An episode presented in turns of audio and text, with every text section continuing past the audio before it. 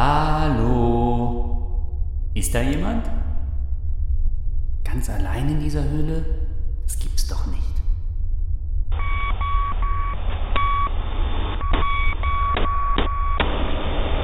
Hallo? Was war das denn? Ja? Wer spricht da? Ja, ja, hier, hallo. Hier spricht die Vergangenheit. Na sowas, hier spricht die Zukunft. Äh, es halt so stark da bei Ihnen. Wo sind Sie denn? Ich bin hier in einer Höhle. Ich äh, habe sie gerade entdeckt. In einer Höhle als, äh, als Höhlentaucher äh, oder, oder Bergsteiger? Sind Sie touristisch unterwegs? Tourist. Was? Ich habe gerade erst sprechen gelernt, glaube ich. Ich suche einen Ausgang. Oh, oh, ja, ich sehe schon. Gibt's denn einen? Pf, Ganz viele, aber die sind schwer zu finden. Das hat wirklich gedauert. Sie sind doch auch rausgekommen. Geben Sie mir doch bitte einen Tipp. Oder sitzen Sie immer noch in einer Höhle?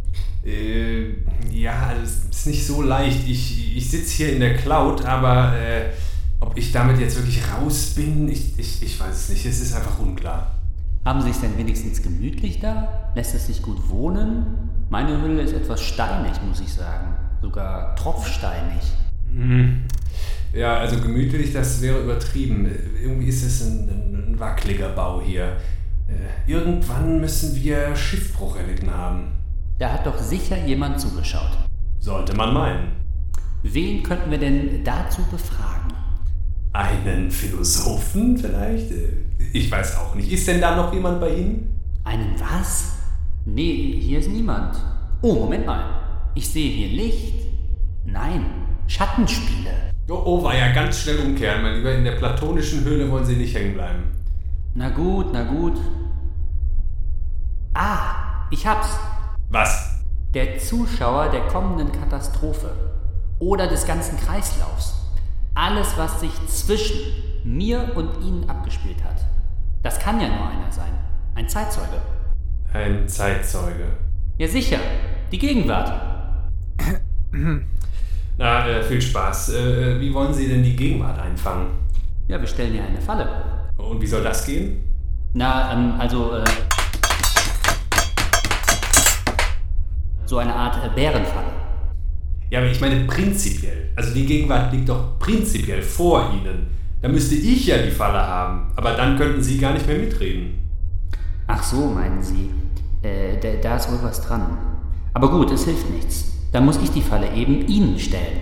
B bitte? Na sehen Sie doch, ich will Ihnen ja nur den einen Moment Gegenwart abbringen. Also gut, dann stelle ich mich eben als Köder zur Verfügung. Machen Sie nur. Werfen Sie mir die Falle rüber. Alles klar. Alle hopp. Ist die da? Ja. Und jetzt warten wir bis... Jawohl! So. Was haben wir denn da? Aua. Also Leute, das hättet ihr auch wirklich einfacher haben können. Wer, wer sind Sie? Was machen Sie? Wo geht's hier aus der Höhle raus? Ganz ruhig jetzt. Ich bin die Gegenwart. Und ihr habt Glück, ich bin eine philosophische Gegenwart. Ihr hättet es schlimmer treffen können, also hört ruhig mal zu.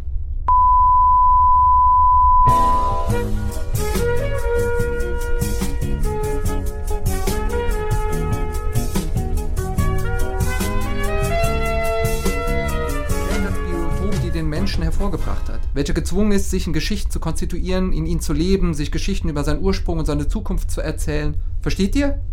Äh, ja, also äh, das klingt äh, nach einer äh, sehr guten Geschichte. Wir wollen doch im Grunde nur wissen, wann alles schiefgegangen ist. Schiefgegangen. Es ist nichts schiefgegangen. Es ist einfach so.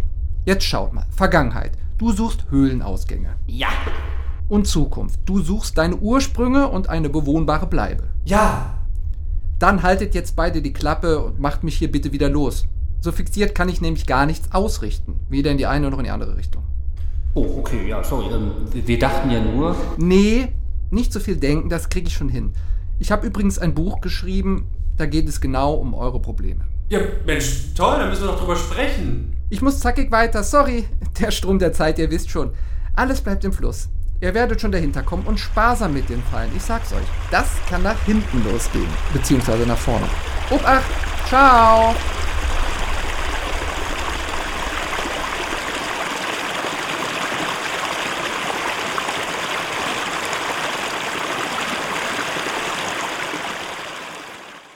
Schön hier bleiben jetzt, Florian. Schön hier bleiben, ne? Nicht.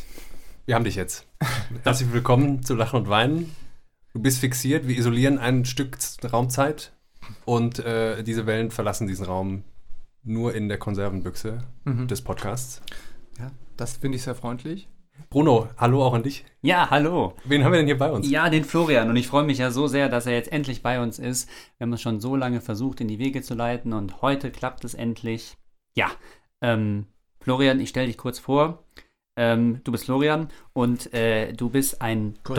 Doktor, Doktor, Doktor. Also du läufst mit deinen Doktortiteln fast davon. Und womöglich bist du demnächst auch ein Professor, Professor, Professor, also schon auf dem besten Weg dahin. Du machst Philosophie und Designtheorie. Wo wo ich gar nicht wusste, dass es ein Fach ist, ne? Das muss man auch erstmal finden. Ja, wusste ich auch nicht, bis ich promoviert habe da. Achso, Du hast das Fach im Grunde erfunden, Ja, kann man vielleicht ungefähr. sagen. du hast Ja. das Fach promoviert. Ja, also, ja. Ja. Danke, ja, aber nein. Also in jedem Fall, es ist uns eine große Ehre, dich als Gast hier bei uns zu haben. Und äh, Florian macht im Übrigen, das können wir vielleicht noch gerade am Anfang sagen, vorausschicken, auch einen eigenen Podcast. Ja, du machst äh, mit einem äh, Freund, der genauso heißt wie du, nämlich Arnold, Mhm. einen Podcast Arnold und Arnold ist ähm, demnächst auch online. Ja, Mhm. kann man sich anhören. Ist vielleicht schon online. Einfach mal schauen. Ja, Ja. genau. Wird dann, wenn dann auf Spotify und so weiter zu finden sein. Ja, ne? ja.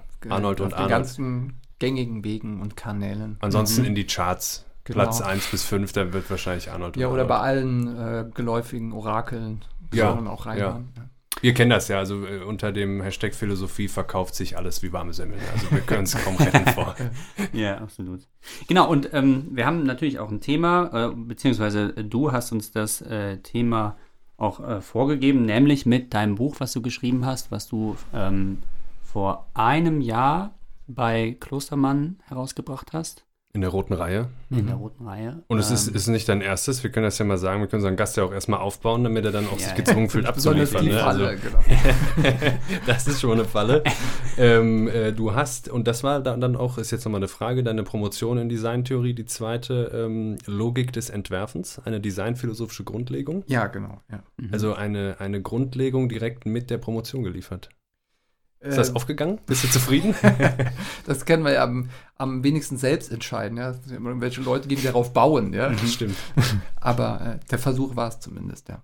Und äh, zu, zuletzt, glaube ich, hast du auch noch ein Sammelband herausgegeben. Ähm, Philosophie des Designs, da sind 20 Aufsätze versammelt, unter anderem von Peter Sloterdijk. Das aber allerdings ein Nachdruck ist. Ist ein Nachdruck? Genau die falsche rausgekriegt. Nein, Das aber macht das ist ist schon gut, du ja, stehst ja. direkt neben ihm, Ja, glaube ich, genau, ne? ja, ja. Ich muss ist. mich selber kritisieren, wenn es zu viel Lobhudelei ist. Diese Ja, nee, nee, also die, die. Schmeichelei, die ist jetzt gleich auch vorbei. Genau. Also, ähm, weil wir gehen jetzt gleich äh, an den Stoff und an die Materie, nämlich an die Inhalte deines Buches.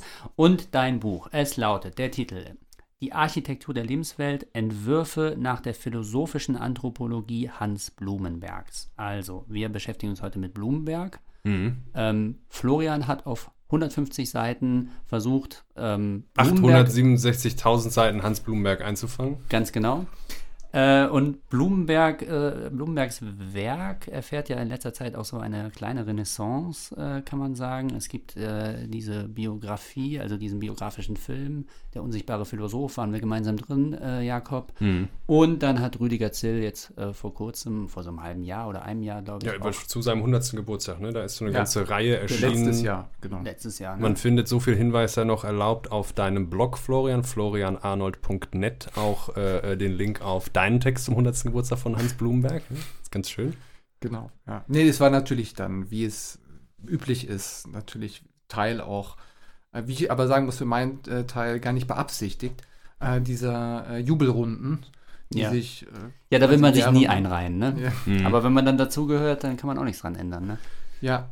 Also er hat schon viel zu sagen, der Blumenberg, und da gibt es auch noch viel zu holen. Und da kommt ja bis jetzt noch, sind die ja an dem Nachlass dran und äh, bringen da immer wieder neue Sachen raus. Du beschäftigst dich in deinem Buch beispielsweise mit einer Schrift, die zu seinen Lebzeiten gar nicht erschienen ist, mit der Theorie der Unbegrifflichkeit, die von Anselm Haferkamp dann äh, ediert und zusammengestellt wurde.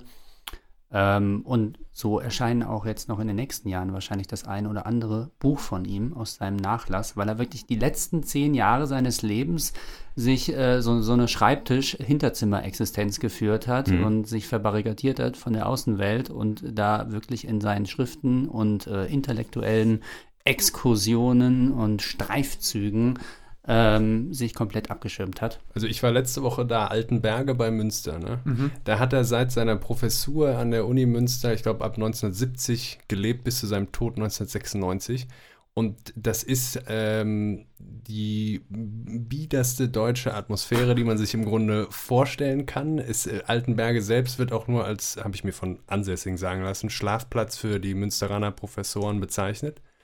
Und ähm, da, hat er, da hat er endlose tausende Seiten diktiert Ja. in einem Haus, bei dem er die Klingel abgebaut hat. Florian, was hattest du denn vor mit dem Buch?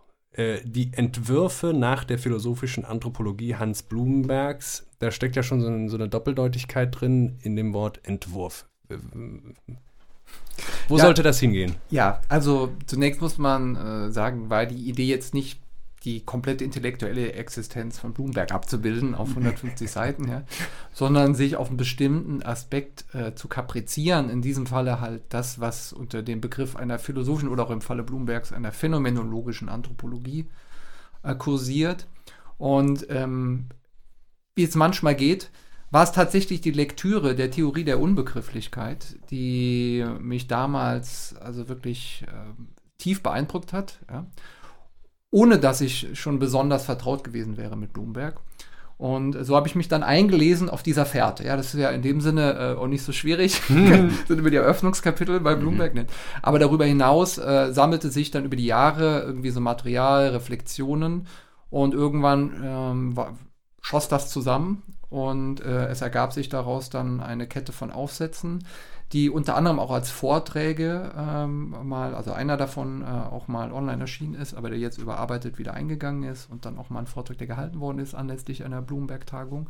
Aber das wurde dann alles nochmal wie gewohnt aufeinander zugeschrieben und ergab dann quasi ein, eine, äh, eine Tour de force äh, durch diese Überlegungen. Ja. So kann man es nennen. Ja. Also das sei auch hiermit schon mal empfohlen, falls wir das später vergessen und uns darin verlieren. Äh, denn in der Tat ist ein weites Gebiet, was durchschritten wird. äh, natürlich in Textform. Um mal kurz aus dem Klappentext äh, zu zitieren. Von den Urwäldern über Savannen und Höhlen bis zu den ersten Häusern führt in unserer Denkentwicklung ein Weg, an dessen Ende einst eine fest gegründete Architektonik der Vernunft zu stehen schien. Damit sind schon eigentlich die kompletten 300.000 Jahre Gattungsgeschichte Homo sapiens äh, eingeklammert ne? und mit gemeint. Ja, es ist natürlich, wie es so oft ist beim Klappentext, ja, irgendwo muss ja immer ein Umschlag drum, gell? auch um die Welt, um das Ganze Ja. gewissermaßen. Das macht ja das Und- Buch ne, mit der ja, Welt. genau. Und ja, in diesem Sinne ähm, haben wir es natürlich auch bei Bloomberg, wenn wir über eine philosophische oder phänomenologische Anthropologie sprechen, ja einfach mit Jahrhunderttausenden zu tun und spekulativen Verhältnissen. Ja, also das Ja. heißt, Ja. das lässt sich ja jetzt nicht eins zu eins zu datieren. Es ist auch streitbar in vielen Punkten. Aber deswegen auch, da hat es erwähnt, die Entwürfe, ja. Mhm. Äh, nach Blumenberg, auch in dem Doppelsinne, ähm, quasi in der Folge Blumenbergs, aber auch nach Blumenberg, quasi nach weiteren Entwicklungen in unserer Kultur, ähm, was etwa Stichwort natürlich Digitalisierung betrifft, was prominent äh, da ja auftaucht. Und der versucht dann im Rückgriff auf diese Spekulation Bloombergs ähm, eine Perspektive zu gewinnen. Auf Ga die- ganz genau, also ähm, im Grunde ist ja in deinem Eingangskapitel, in deinem Einleitungskapitel äh, so ähm, eigentlich äh, gibt es da so eine kleine Bestandsaufnahme und da äh, habe ich zumindest den Eindruck, dass das ein etwas äh, pessimistischer Blick äh, ist, der sich da zeigt. Also dass doch womöglich äh, Urzeit und Posthistoire, also unsere durchdigitalisierte und durchtechnisierte Gegenwart und halt eben so die Zustände, die in so einer Steinzeit geherrscht haben, äh, wie sehr man sie jetzt auch sich äh, irgendwie spekulativ heranzieht, dass die vielleicht gar nicht so weit voneinander entfernt sind, dass es da vielleicht Parallelstellen gibt, Schnittstellen, Übergänge, Brücken. Es ist sehr vermittelt, weil du verfolgst ja Blumenberg, wie äh, er dann Spurenlese ähm, betreibt und du lest dann nochmal die Spuren von Blumenberg, ja? Und Ja. wir verfolgen jetzt, euch. Genau, so geht das. Ein Verfolgungswahn, Ja, gewissermaßen, genau. äh, wie immer und in Büchern äh, als Literat. Nein, aber das ist natürlich die Idee, ist quasi äh, eine Art Fährtenlesen. Mhm. Ähm, Fährten, aber auch Spuren, äh, wie jetzt wahrscheinlich irgendwie äh, Derrida insistiert hätte, die, die schon auch eine Strecke hinter sich lassen. Nicht? Also es wäre Ja. jetzt nicht so, dass ich behaupten würde, ähm, eigentlich könnte man das eins zu eins übersetzen, äh, Vorzeit und äh, Posthistoire, sondern ähm, die Idee dabei ist, wenn man das in ein Denkbild fassen wollte, wohl eher die Vorstellung einer Spirale. Mhm. Ja, es gibt quasi gewisse Durchlaufpunkte, die in den Kreisbewegungen immer wieder passiert werden Mhm. und äh, wo sich dann doch gerade mit Blick auf ähm, entscheidende Medienentwicklungen äh, dann Ähnlichkeiten herauskristallisieren. ne? Mhm. Kreisbewegungen der Geschichte oder welche, welche Ja. Art von Philosophie? Ja, aber eben in der Form von Spirale. Also das heißt, äh, ihr merkt, äh, ich will beides. Ja, einerseits sozusagen fortschreiten äh, in Mhm. dem Sinne äh, einer Dynamik äh, der, der Unhintergehbarkeit und andererseits aber auch quasi Durchläufe, die doch eine sehr starke Ähnlichkeit aufweisen. Nicht? Also das ist ja das Schöne an der Spirale. Sie ist eine dreidimensionale Figur. Ja, und als Bild, als Metapher existiert sie vor allem als die Abwärtsspirale. Ne? Ja, ja. Ist das, ist das Ja, das, ist, äh, das wäre dann das, was äh, Bruno wohl das Pessimistische nennen würde. Ich weiß nicht, ob es pessimistisch ist. Es ist auch natürlich nicht in dem Sinne meine alleinige äh, Erfindung, sondern Ja. die Überlegungen der einer Nomadologie, etwa bei Deleuze, haben da Ja. natürlich einiges vorgearbeitet. Oder auch jetzt gerade äh, äh, haben wir ja jetzt mit, wenn ich das richtig in Erinnerung habe, äh, einen Film in den Kinos, sobald sie denn wieder öffnen, ja, ähm, der genau gerade, ja. genau, die genau die Frage der, der modernen Nomaden, Arbeitsnomaden aufgreift ähm, äh, in Amerika äh, als Ausdruck einer neuen Existenz. Und das, äh, wie ich heute hörte in einem Feature ähm, auf SWR 2, ist, ist das Interessante dabei, dass es nicht nur als Sozialkritik inszeniert ist, sondern gleichzeitig als auch eine Eloge oder Hommage an, äh, an die Freiheit und die Schönheit dieser Existenzweise. Ja, also Ja. Eine, durchaus eine Ambivalenz, die In, da in, drin steckt. also um darauf nicht weiter einzugehen, bei Nomadland jetzt konkret, Ja. äh, ist, ist es ein bisschen neoliberale Romantisierung, dadurch, Ja. dass das wieder als neue Ich habe die Freiheit Vorschau tatsächlich wird, ne? gestern auch gesehen. Hat mich aber auch angesprochen, muss ich sagen. Nee, Ja, ich, ja. ich weiß gar nicht, ob mich das anspricht. Für mich ist das eher ein Symptom. Also okay, ähm, in ja. der Hinsicht, äh, dass man daran sieht, dass wir vielleicht schon in der verzweifelten Lage angelangt sind, das jetzt schon wieder gutheißen zu müssen, Mhm. äh, ähm, Ja. um uns nicht zu sehr Gedanken darüber zu machen, was wir eigentlich gerade alles schon verloren haben. Aber äh, Ja, aber um das jetzt mal zu konkretisieren und zur Anschauung zu bringen, ja, also eine, ähm, ich sag mal, eine Verklammerung, die du herstellst zwischen eben dieser prähistorischen Existenzweise des Menschen und äh, seiner Existenzweise in einer digitalisierten Gesellschaft, ähm, ist gegeben durch die Höhle und die ganze Metaphorik, die damit einhergeht. Und äh, das ist nun mal ein Begriff, mit dem sich äh, Blumenberg äh, auch in einem seiner Hauptwerke Höhlenausgänge 900 Seiten lang beschäftigt hat. Also äh, ein, ein gigantisches Thema. Und ähm, genau, da können wir ja vielleicht jetzt mal äh, einsteigen in die ganze äh, Diskussion. Ja? Eine Voraussetzung äh, geht dem ja noch äh, voran, nämlich dass du sagst, oder das sagst auch nicht du, ne, aber das übernimmst du. Äh, du hast eben schon gesagt, vielleicht muss die Anthropologie das tun.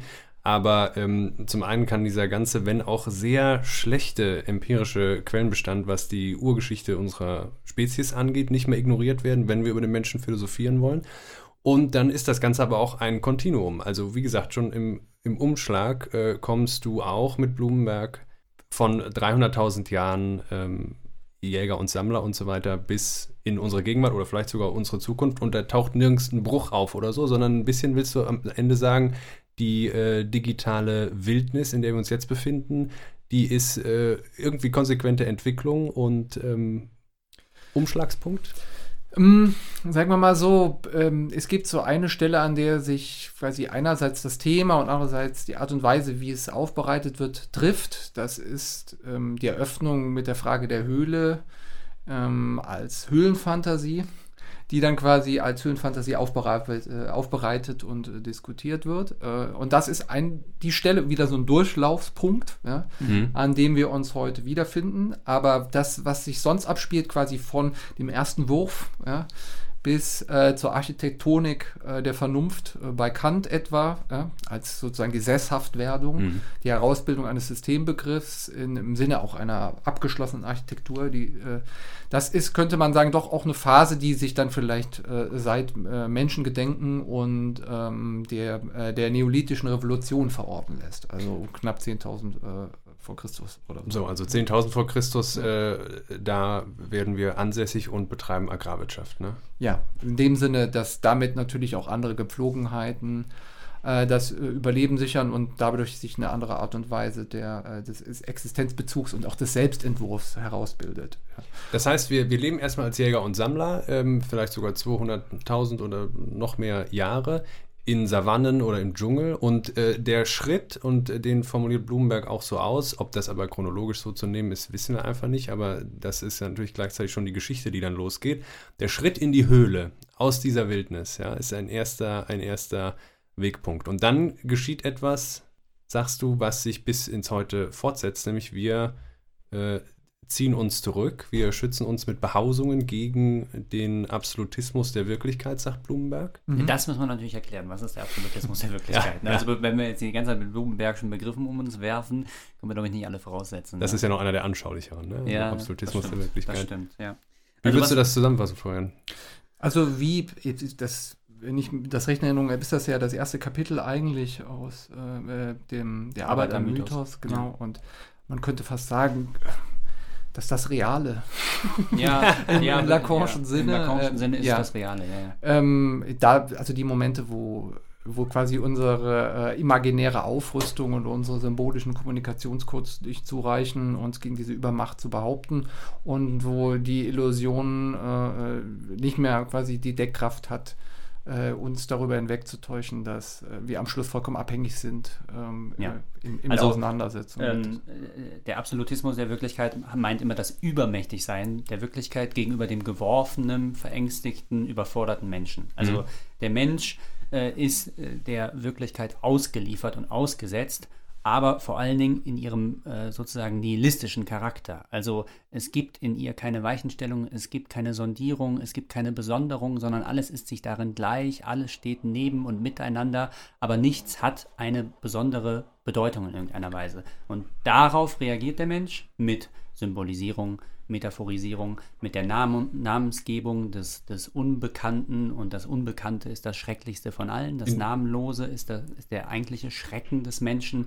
Und dann geht das also dann los, das ganze Spiel. So entstehen Mythen, sagt, äh, äh, sagt Blumenberg. Und ähm, das tun eben auch die Bewohner der Höhle, die Höhleninsassen. Ja, die, können das erst, ne? Also die, die- genau. haben nämlich erst den Schritt gemacht, um sich gedanklich, gedanklich Freiräume zu äh, erspielen und die dann zu bespielen Ja. aus dem konkreten in der Welt sein immer schon und der ausgesetzt sein Genau. hinaus. Ne? Die bringen das erste Mal, Entschuldigung, ja, Florian, bitte. Ja, also du, ich merke, du hast, hast es gerade gelesen, ja. Äh, Ähm, aber man kann das natürlich philosophisch auch klassischer aufziehen, dass, wenn man so will, auch die Unterscheidung zwischen das sein und was sein. Ja, dass sich ja, das Existenz darin und ausdrückt. Essenz.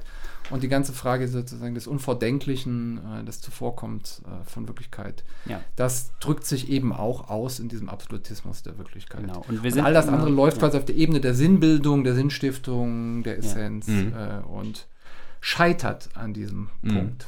Ja. Und, und, und, und diese Sinnbildung, mit welcher, mit, mit Hilfe welcher Fiktion auch immer, wird gerade dann nötig, wenn zum Beispiel die biologische, instinkthafte Ausstattung des Menschen nicht ausreicht, um die Wirklichkeit äh, Realität zu bewältigen. Ne? Ja, das ist natürlich gerade der Witz äh, bei Bloomberg und das Faszinierende ähm, bei ihm, dass er jetzt mit dieser ja, Urszene, wie man sagen muss, im freudianischen Sinne eigentlich, ja, Mhm. Äh, des ersten Wurfs genau diese Lücke aufmacht als Aktionsradius. Ja, Mhm. als, Mit Arnold Gehlen, ne? Also Ja. das klingt ja auch schon an. Ja, wobei ähm, äh, da auch noch andere Anthropologien der 50er Jahre im Spiel sind. Ja. Äh, aber es ist natürlich doch stark gepolt auf, auf diese Fragestellung, ähm, wie der Mensch sozusagen zu dieser Aktio äh, äh, per Distanz fäh- befähigt wird, Mhm. um dadurch den Umgang mit der Welt auf Abstand zu bringen. Was ja. ist denn, was ist denn Aktio per Distanz, sagen wir mal, so viele Latein setzen wir auch bei Lachen und Weinhörern voraus, bei uns selber auch gerade auch so, aber was wäre denn die erste Aktio per Distanz, die dann da so möglich erscheint? Ja, wie, also wie er es ja schildert, es ist quasi die, das Verfolgtwerden ähm, des Menschen oder dessen, was da Mensch ins B ist, ja? und dann äh, die Unausweichlichkeit der Situation, aber der quasi griffbereite Stein oder Stock oder was auch immer zu linken Speer. oder zu rechten, Mhm. Äh, die dann dazu führt, dass, gegriffen, dass, dass danach gegriffen wird, man sich aufrichtet und dass, äh, dass den Stein oder was auch immer nach dem Aggressor schmeißt. Also ja? Mensch oder noch nicht ganz Mensch, sondern Hominide, merkt Ja. plötzlich, er muss kämpfen, er hat aber gegen den Säbelzahntiger keine Chance. Nee, aber das Entscheidende ist ja jetzt, also dass hier dann eine Umstellung im Denken stattfindet, ne? Weil jetzt kommt antizipatorisches Verhalten ins Spiel, ne? Das ist doch, glaube ich, jetzt der entscheidende, die entscheidende Weichenstellung, von der aus wir äh, dieses äh, Kontinuum erhalten, das bis in unsere Gegenwart führt.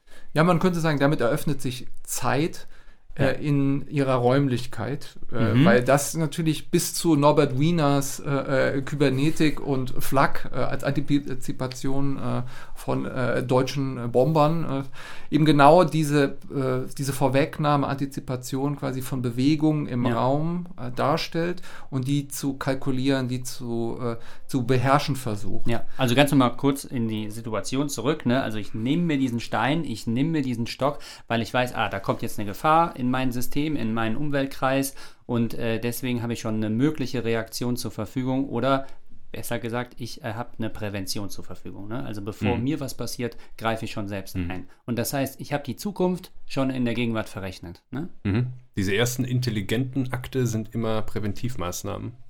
Ne?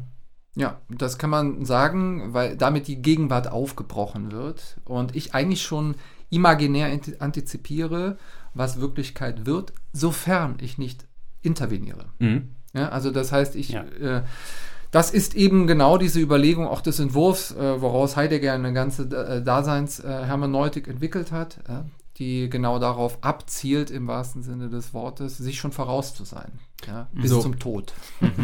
Vom Wurf über den Entwurf. Ja? Genau. Wie weit muss man da jetzt noch werfen, um zum Entwurf zu kommen? Oder ist das schon derselbe Moment?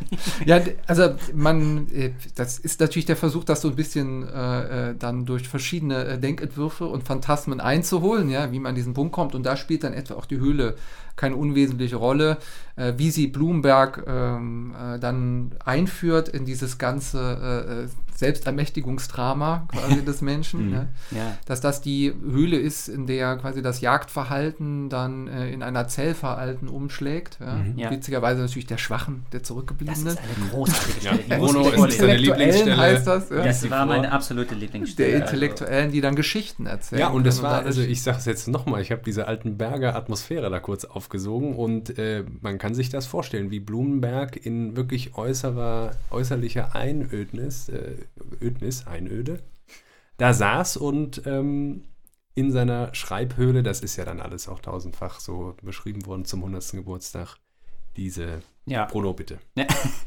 Äh, ja, also wir haben äh, die, den Höhlenaußenraum, ne? also Florian betont das in seinem Buch immer wieder, macht immer wieder diese äh, binäre Unterscheidung. Ne? Also es gibt die Außenwelt äh, der Höhle und es gibt diese Innenwelt der Höhle. Ne? Und die Innenwelt, die ist äh, der geborgene Schutzraum, ne? können wir uns vielleicht auch so vorstellen, wie... Äh, es ist Luhmann-System Umwelt. ja, ja, ja. Ich wollte eigentlich jetzt auf, Autopoiesis. auf den Uterus und den ganzen hinauf, also das, das äh, Kind im Bauch der Mutter. So, Ne? ja.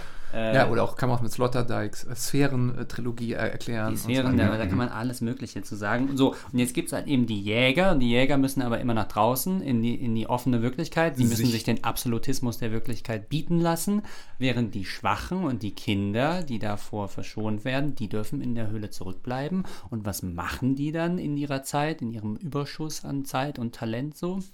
Die erzählen sich Geschichten. So, Zitat aus den Höhlenausgängen. Geschichten zu, äh, zu erzählen, ohne dabei gewesen zu sein, wurde das Privileg der Schwachen.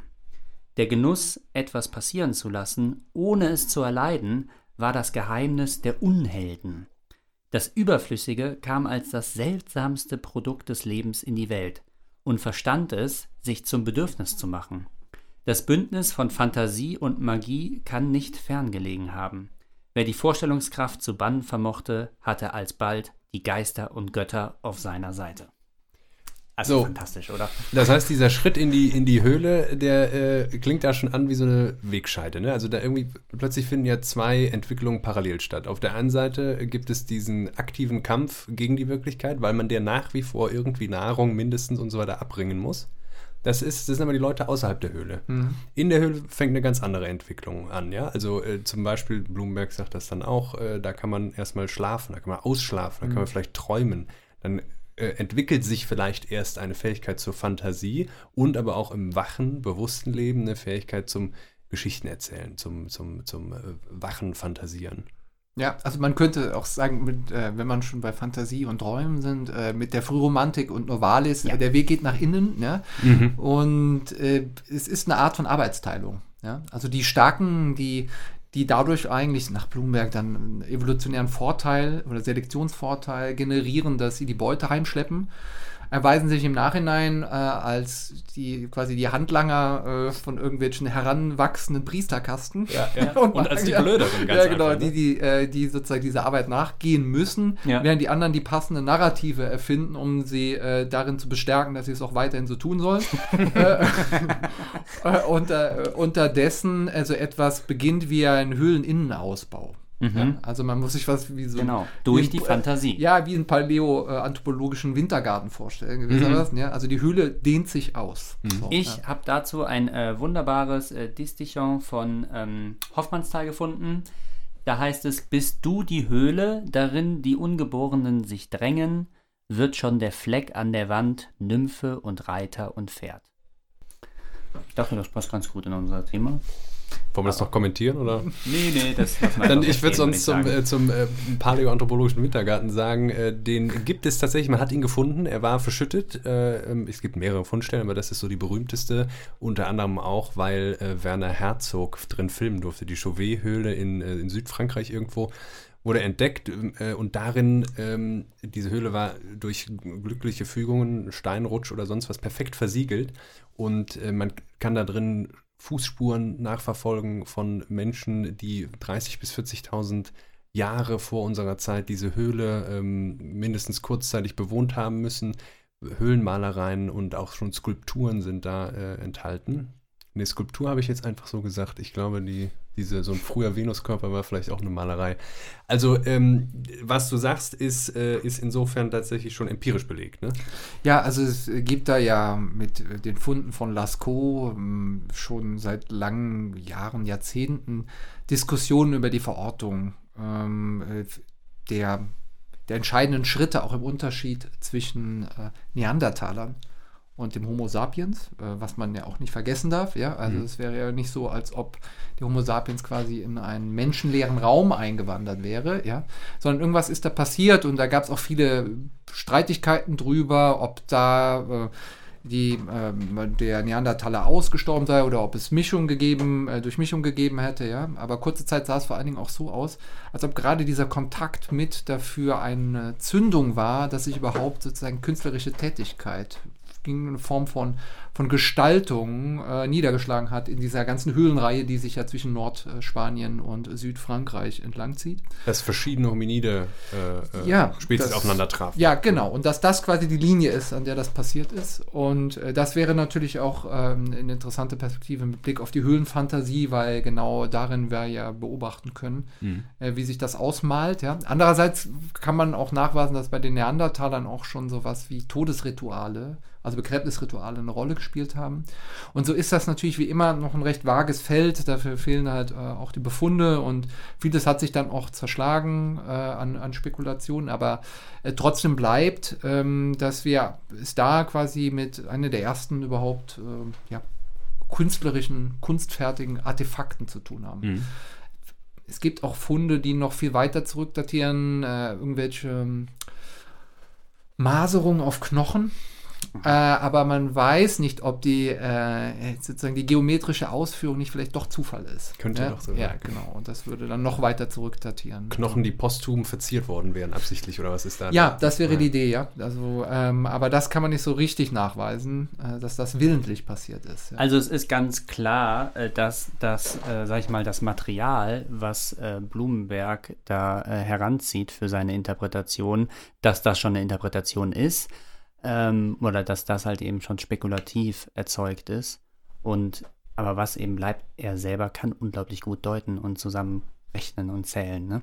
Also Ja, bei der, also bei dem Mangel an Belegen und auf der, einfach auf der Basis der Funde bleibt einfach nichts anderes übrig, Ja. als darüber spekulieren. Man könnte Ja. es natürlich komplett äh, ausschließen und sagen, das ist zu Ja. unsicher. Und deswegen kommt es ja auch nicht von ungefähr, dass dann der Philosoph sich wieder einschaltet ins Gespräch, ne? weil wenn nämlich da eine Lücke ist, die nicht gefüllt werden kann mit irgendwelchem positiven Wissen, dann kann der Philosoph ran.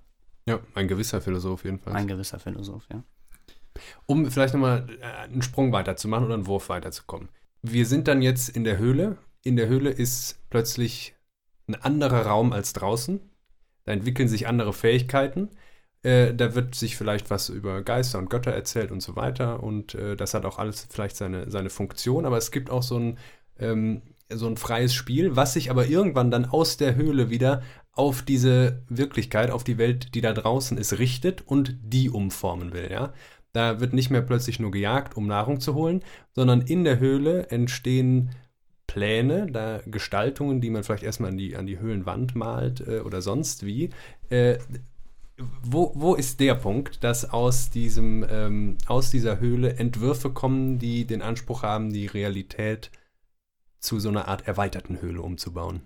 Ja, du hast es ja schon angedeutet, das ist eine Form von Schutzraum, ja, äh, wie so eine Headquarter, äh, wo man sich quasi in Phantasmen nicht nur äh, erzählerischer Art ergehen kann, Ja, so ein Startup-Inkubator ja, ja, äh, so der Menschheit. Ja, ne? ja, genau.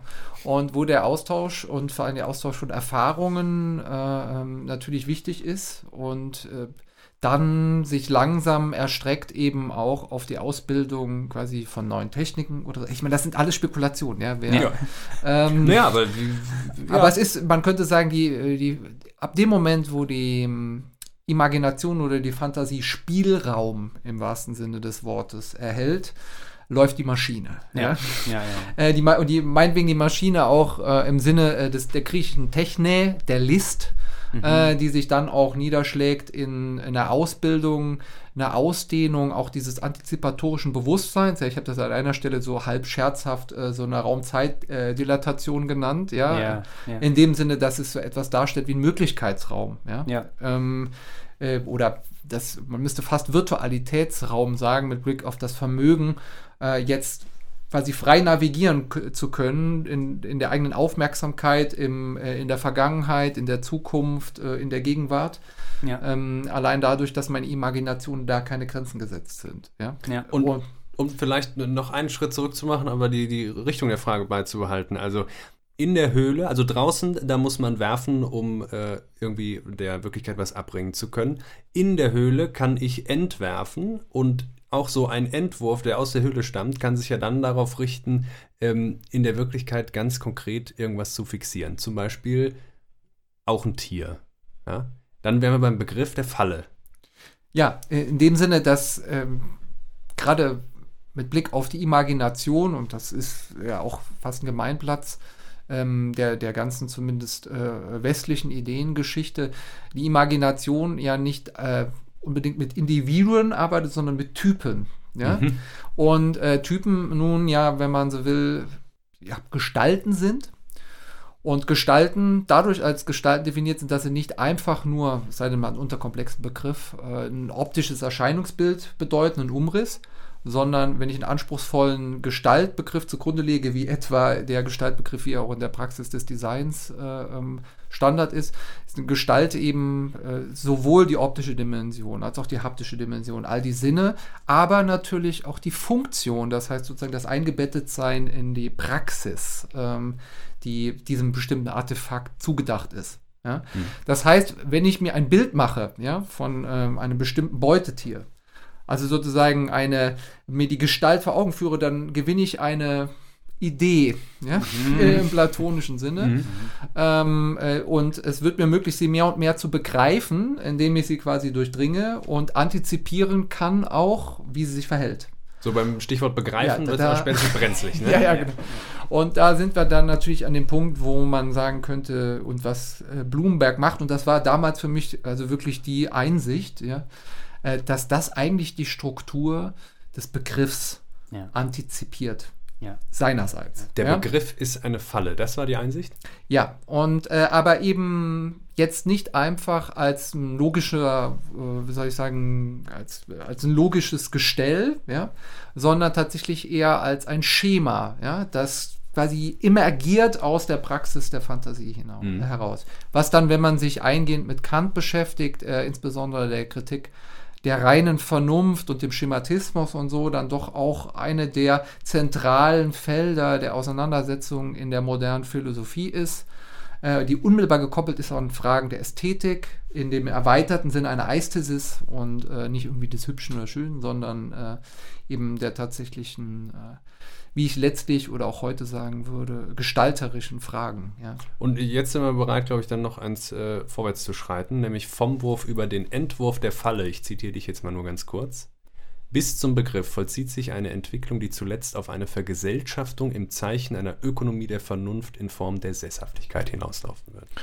ja, das wäre natürlich dann die nächste äh, Stufe. Ähm, Du warst schon bei Kant, Florian.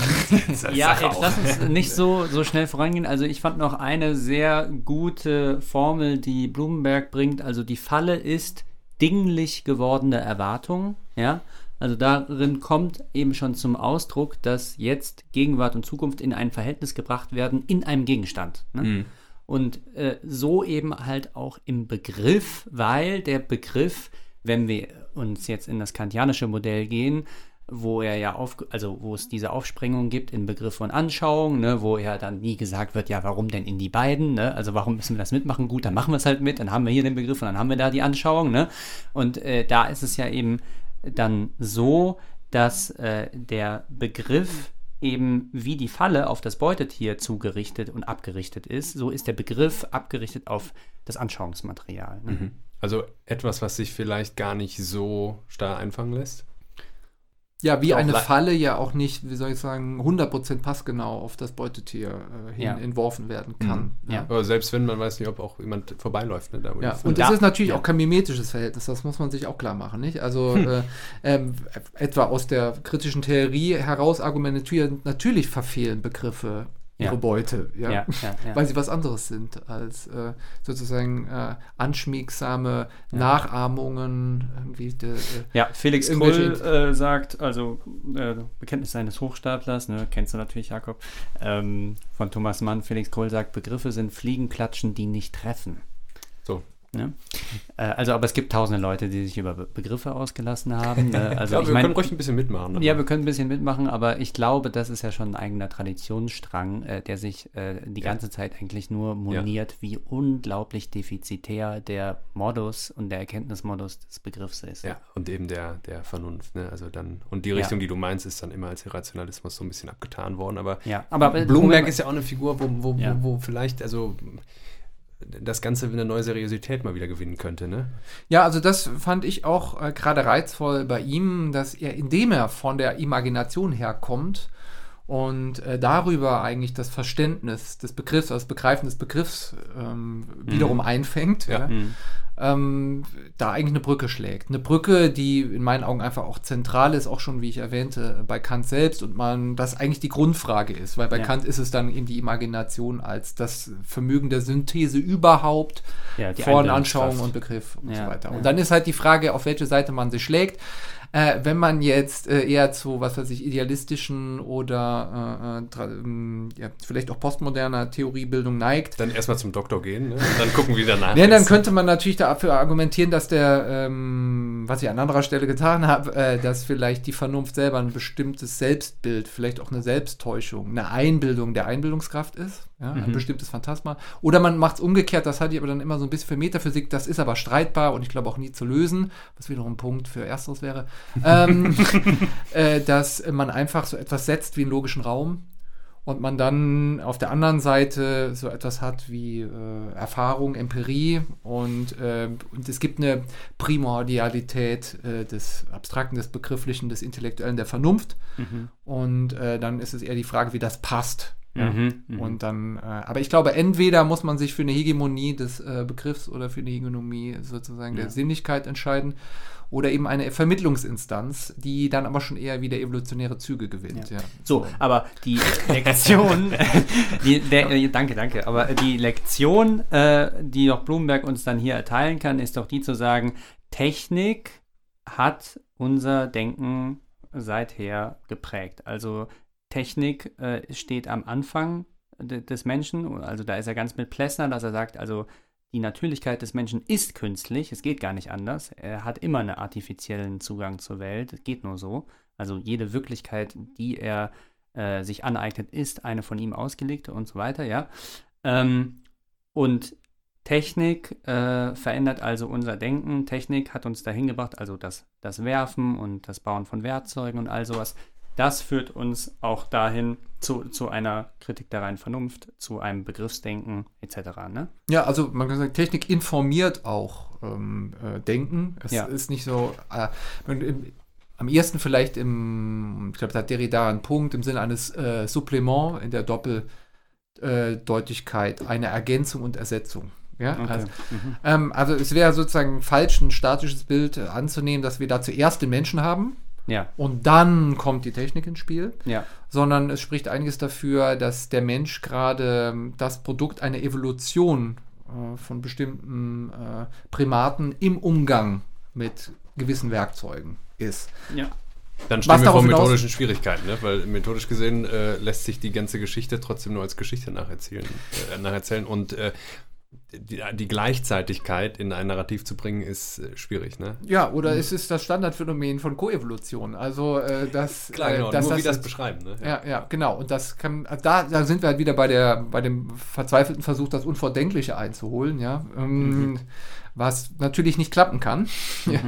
ähm, außer indem wir ähm, wieder äh, ja, äh, Rückprojektionen vornehmen. Und die sind aber als solche nicht müßig, sondern wiederum nötig, um uns ein Bild darüber zu verschaffen, wo wir herkommen, um zu sehen, wo es auch hingeht. Ja? Und äh, in diesem Sinne ist, ist Bloomberg auch an, aus einer anthropologischen Perspektive eine interessante äh, äh, Position, weil er eigentlich, wenn man das so paradox formulieren will, behauptet, dass der Mensch ein Luxuswesen ist, weil er ein Mangelwesen ist. Ja? Genau. Ja. Das, das, da erweitert er ja die Voraussetzung äh, von Gehlen. Ne? Also bei Gehlen ist der Mensch Mängelwesen und erstmal relativ äh, unhistorisch, äh, ähm, soweit ich das bisher gesehen habe, also eben nicht so spekulativ, versucht Gehlen zu sagen, prinzipiell gesehen, der Mensch als Mangelwesen in der Welt muss deswegen handelndes Wesen sein, muss Lernwesen sein, weil er immer schon also biologisch instinkthaft, äh, mangelhaft ausgestattet, gezwungen ist, die Welt zu verändern, so dass er darin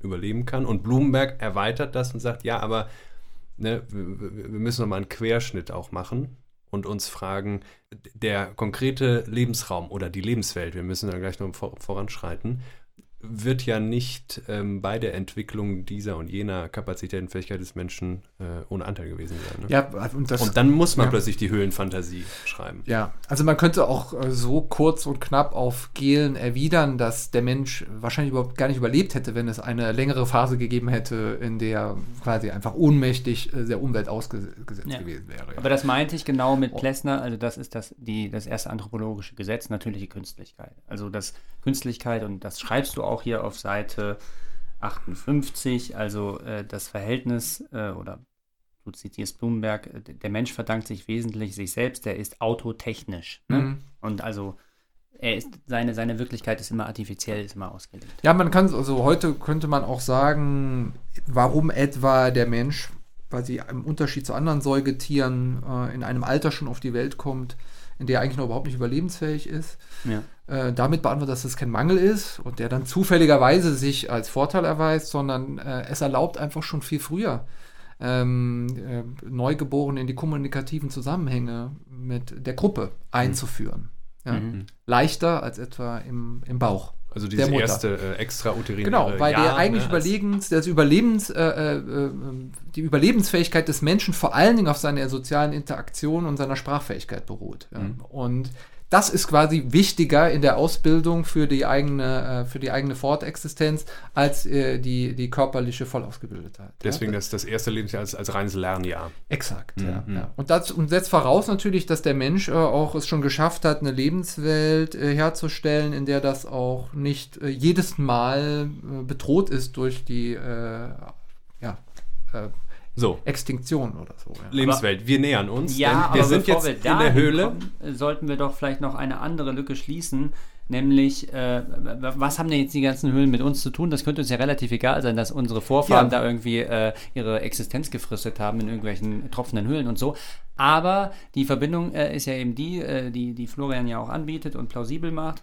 Ähm, ist das nicht die gleiche Situation wie in der Stadt? In den äh, westlichen Metropolen oder sonst wo, also sowieso einfach, gibt die Stadt nicht äh, einen, einen ähnlichen Eindruck oder eine ähnliche Lebensform. Ja, warum sollte Ah. sich das Prinzip geändert haben? Wie, also, ne, äh, meine, die Evolution steht zwar von nicht still. Corona aber- äh, wird einem das doch, finde ich, recht plastisch, wie man sich mehr und mehr zurückzieht irgendwie in seine vier Wände und sich abschirmt von der Außenwelt und sich selbst überlässt und sich selbst überlassen ist. Äh, Florian, du hast da äh, einen Weggefährten gefunden, äh, Boto Strauß, äh, der einiges von dem, was äh, du äh, aufarbeitest mit Blumenberg, irgendwie schon so antizipiert hat, glaube ich, in seinen. Es gibt eine, ähm, eine der jüngeren Veröffentlichungen, Oniriti, also ähm, äh, diese Höhlengraffitis quasi.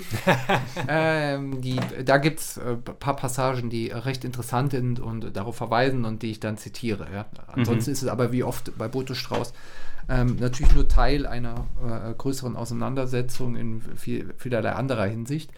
Aber da greift er genau dieses Moment auf und was ich da jetzt schon sehr treffend fand, war, dass ähm, er quasi auf die, auf die Suche nach den Höhleneingängen ist, ja, Mhm. ähm, wo uns klar wird, ähm, also quasi eine Inversion des platonischen äh, Ja. Paradigmas, Mhm. ähm, dass vielleicht das Außen die eigentliche Verblendung wäre und die Frage Mhm. ist nur, wie man richtig in die Höhle hineinkommt. Ja. Wenn wir denn noch außen sind, wenn es denn noch ein Außen gibt. Genau. Ja, das ist ja. ja die Frage und da passt die Stelle ja auch sehr gut zu. Ja. Seht nur, man weiß es ja. Überall Höhleneingänge auf dem Weg durch die Stadt, auf dem Weg der Gerechtigkeit, auf dem Weg der Liebe, überall die ein wenig getarnten Stolleneingänge, die vor dem Steinschlag der menschlichen Schäbigkeit Schutz bieten, zu Höhlen führen, zu denen man an feuchten Wänden die Urzeichen der Fruchtbarkeit findet. Aber kaum jemand wagt, in den kalten Schacht vorzudringen, der ihm jede Sicht raubt und wo sein Herz auf den Kopf gestellt zu rasen beginnt. So. Äh, Strauß sieht dann, ne, also eine abgedroschene Metapher, aber immerhin eine Metapher zu bringen, ja, im Großstadtdschungel immer noch so eine Art Suche nach der Höhle. Und es gibt auch die ganzen Höhlen, ne? ja, Konsequent gedacht muss man aber fragen, die, die ganze Stadt ist gebaut und äh, es gibt eine Architektur, die ihr zugrunde liegt. hm. Egal, ob ich jetzt, äh, ja, also das ist die Frage, ob ich in der Stadt noch äh, rausgehen kann, wenn ich aus meiner Wohnung gehe oder so. ja wobei man Und- ja jetzt hier geneigt wäre zu sagen, dass das schon auch jetzt nicht nur materielle, sondern wirklich ide eher ideelle, und das sind ja auch bei Florian ideelle Höhlen. Oder sind das tatsächliche Höhlen von denen? Ja, beides, Also, ne? also der Witz für mich war an dieser Stelle und dahingehend äh, kritisiere ich ihn ja auch, ähm, dass, äh, wie Jakob du ja auch schon andeutest, auch die Stadt nochmal die Metahöhle äh, genau dieser, dieser verzweifelten Suche nach äh, Höhleneingängen ist. Ja? Ja. Und die eigentliche Frage eigentlich ist eher, wo man da rauskommt oder ob man da rauskommt. Deswegen meine ich, ist die Frage eher die Ja. in dieser äh, kleinen äh? Heidegger-Anspielung, ja, wie man so richtig in die Höhle reinkommt. Ja? also wie in einen hermeneutischen Zirkel, aus dem man nie richtig rausgekommen ist. Ja, Ja, so. ja. Ähm, das ist, das bedeutet sich quasi in der Wirklichkeit eingrooven, in der wir heute leben. Ja. Ja, ja, stimmt. Der Heidegger sagt das ja auch. Es ist nicht so, dass äh, das Ding irgendwie aus dem hermeneutischen Zirkel auszusteigen, in ihn Ja, hineinzukommen. rechte Weise auf ihn hineinzukommen. rechte ja. Weise in ihn ja, richtige, hineinzukommen. oder, Ne? Ja, ja, ja. Mhm. Das ist das Ding, ne?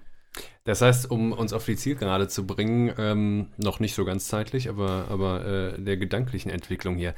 Äh, Aus irgendwann mal oder immer noch oder wie auch immer, wir lassen das mal offen, aus der freien Welt, aus dem Absolutismus erstmal in die Höhle und dann ins Häuschen zu ziehen. In immer feinere Bauten, ja, sodass selbst irgendwann die, die, die Bauten, äh, die vielleicht äh, dann nur noch zu unterscheiden sind, in überdachte Bauten, in denen man schläft und aber dann eben das, das, das ganze andere städtische Terrain mindestens in diese Bauten zu ziehen, das, das, das schien irgendwann mal ganz äh, klar, so sagst du es auch. Das war, ist eine konsequente Entwicklung, das muss dahin führen, das geht auch immer weiter und am Ende sind wir irgendwann endgültig und, und wunderbar gut äh, situiert in einem vernünftig geplanten Riesenhaus, ja. Also das setzt voraus diesen Umschlagspunkt, die Menschen begeben sich in die Höhle, um sich vor der Wirklichkeit zu schützen. In der Höhle passiert was und plötzlich breitet sich der Innenraum aus, ja, und nicht mehr die Außenwelt sucht uns heim. Ja, also man könnte es äh, so wenden, das ist natürlich, äh, wie du das jetzt äh, natürlich sehr freundlich als konsequente Entwicklung beschrieben. Ja. Nennen wir es vielleicht ein bisschen äh, äh, deflationärer äh, eine Fahrtabhängigkeit, die rückblickend äh, sich als sinnvoll herausstellt. So, wenn, wenn das so offen ist, ist ja gut. Ja. äh, dahingehend, dass man sagen könnte, wenn man das jetzt nochmal rafft, ja, ähm, in der Höhle bildet sich die Imagination so weit aus, äh, dass sie sich fähig findet, auch außerhalb der Höhle, weil Ja. in der eigentlichen Domäne der Absolu des Absolutismus der Wirklichkeit seine Brückenköpfe zu schlagen. Das beginnt mit Fallen, ja, und baut sich dann aus zu mobilen Architekturen, ja, ähm, um sich dann später bis hin zur Urbarmachung des Landes äh, zu entwickeln, quasi die, den kompletten, die komplette Lebenswelt ähm, als Lebenswelt zu etablieren. Ja. Das heißt also nicht nur partiell, äh, partiell sich zu bewegen und sich zu behaupten in einer trotzdem noch fremden, bedrohlichen äh, Umwelt, sondern diese Umwelt selber proaktiv so zu gestalten, dass sie verfügbar wird, urban wird, zur Disposition steht. Und, und das bedeutet dann natürlich Sesshaftigkeit äh, Ja. in einer Konsequenz, die ähm, dann erlaubt auch wiederum die eigene ähm, Einbildungskraft, aber auch Urteilskraft äh, zu lösen von dem, von dem Beuteschema und sich stattdessen den Zyklen der Jahreszeiten zu beantworten. Ja, es ist sozusagen natürlich auch ein an- ganz anderes Verhalten, äh, das mir dann abverlangt ist. Plötzlich richte ich meinen Blick nicht mehr quasi in die ähm, in die horizontale äh, etwa eines, äh, eines undurchsichtigen Unterholzes, ja, in, in der Angst oder in der Hoffnung, da auf äh, ein, äh, ein Lebewesen zu stoßen, sondern an den Himmel. Also in die Vertikale, um mich zu vergewissern, wie es etwa stehen wird mit dem Niederschlag und so weiter und so fort. Ja. Ja. Das heißt, aus diesem Moment schließt sich quasi die Höhle in kosmischen Dimensionen. Ja? Also das, was vorher quasi immer weiter ausgebaut wird als Brückenkopf, äh, äh, entpuppt sich später quasi als eine fast schon atmosphärische Architektur, die dann auch äh, sich bis ins Ideelle der Theoria äh, erweitert und äh, damit quasi das Ganze als solches Thema werden lässt. Ja, Blumenberg zitiert das. Ne? Also er sagt, äh, dass die Griechen im Grunde ihre Theorie äh, eigentlich nur machen konnten oder unter dem Eindruck äh, damit begonnen haben zu theoretisieren, als sie in den Himmel geschaut haben. Ne? Also der Himmel ist dieses Allumfassende, was die Theorie dann leisten wird. Ne? Also der ist, äh, der umspannt halt eben alles und der ist nicht das Einzelne oder der Gegenstand. Ne? Ja, und das kann man ja auch kulturgeschichtlich dahingehend äh, plausibel machen, dass mit den Kenntnissen der Sterne und der Astronomie ja, äh, auch natürlich auch die, äh, die gewaltige Schübe der Mathematisierung äh, der Wirklichkeit einhergehen und damit auch eine Einflussnahme äh, nicht nur auf die Gezeiten oder also jetzt, wenn es ums Meer geht und die Navigation, sondern auch mit Blick auf den Getreideanbau oder überhaupt den Ackerbau, aber auch auf die Gesellschaft. Insofern es dann die wenigen gibt, die Intellektuellen, die verstanden haben, äh, wie dieses Irren der Planeten äh, sich fügt in ein Ganzes, in eine Harmonie und die dadurch Vorhersagen treffen können, die von existenzieller Relevanz sind. Also Vorhersagen, Antizipation. Ja, exakt. Ne? Ja, Ja, Antizipation, genau. Also theoretisches Handeln auf die Zukunft gerichtet. Ne? Äh, Zum Beispiel, wenn du jetzt sagst, äh, plötzlich weiß man, äh, kennt man den, den Stand der Sterne und so weiter, dann wird Welterschließung, Schaffung von künstlichen Lebensräumen und was dann, so benutzt du Lebenswelt. Mhm. Ne? Lebenswelt ist, ist immer schon eine Welt, die geschaffen ist, geformt ist, ja?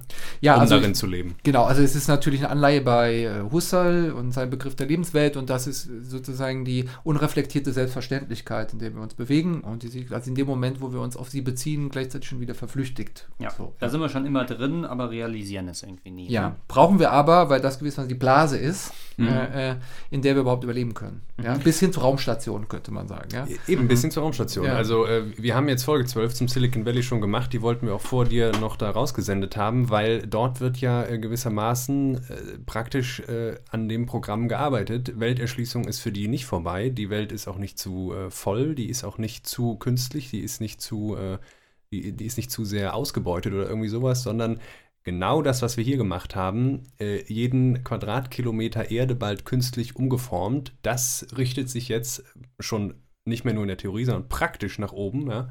Der, äh, das Weltall soll besiedelt werden und so weiter und so weiter. Und analog dazu die ideelle Entwicklung, äh, die sagt, wir wollen den Kosmos äh, bewusst werden lassen und erwecken. Und die träumen davon, ja, dass sich diese ähm, dass sich das praktisch und theoretisch quasi irgendwann vereint. Ja, das sind natürlich dann äh, Gedanken, die, die sich daran anknüpfen und ich weiß noch nicht, ob die dann in dem Sinne konsequent wären, ja, oder auch nach äh, im Rückblick sich als notwendig erwiesen würden.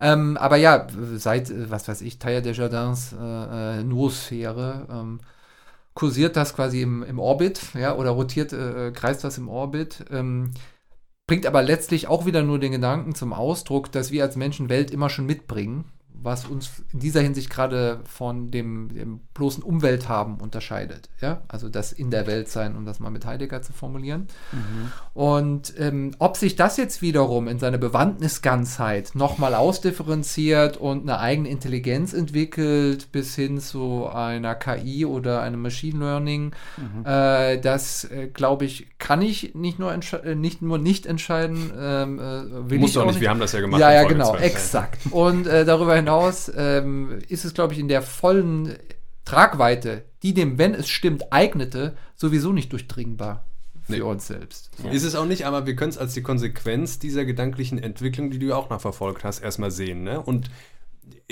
über welchen Pfad genau kommst du denn ins, ins, ins Silicon Valley in deinem Buch? Auch? Also der Witz ist, ich, ähm, ähm, ich glaube, es ist am Ende auch des Klappentextes äh, steht die Frage im Raum, ob wir uns nicht selber in die Falle gegangen sind. Ja, ja, ja. ja.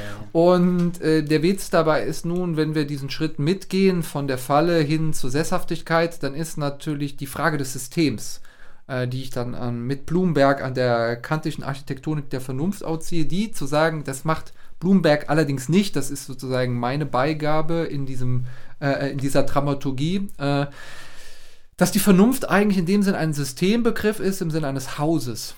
Ja, also die, deswegen heißt das die Ökonomie der Vernunft, ja, also die Haushaltung, also der Eukos. Mhm ist der eigentlich nächste Schritt, der auch nochmal ganz andere Anforderungen äh, und auch ganz andere Möglichkeiten der Einlagerung, der, äh, der Verfügbarkeit, äh, des Abrufens und so weiter bietet und damit schon nah an das heranrückt, was man als Lagerstätte ähm, äh, der virtuellen, äh, also der Virtualität sozusagen der Verfügbarkeit des Vermögens äh, heute irgendwie begegnet, wenn man vom Internet der Dinge spricht etwa. Mhm. Ja?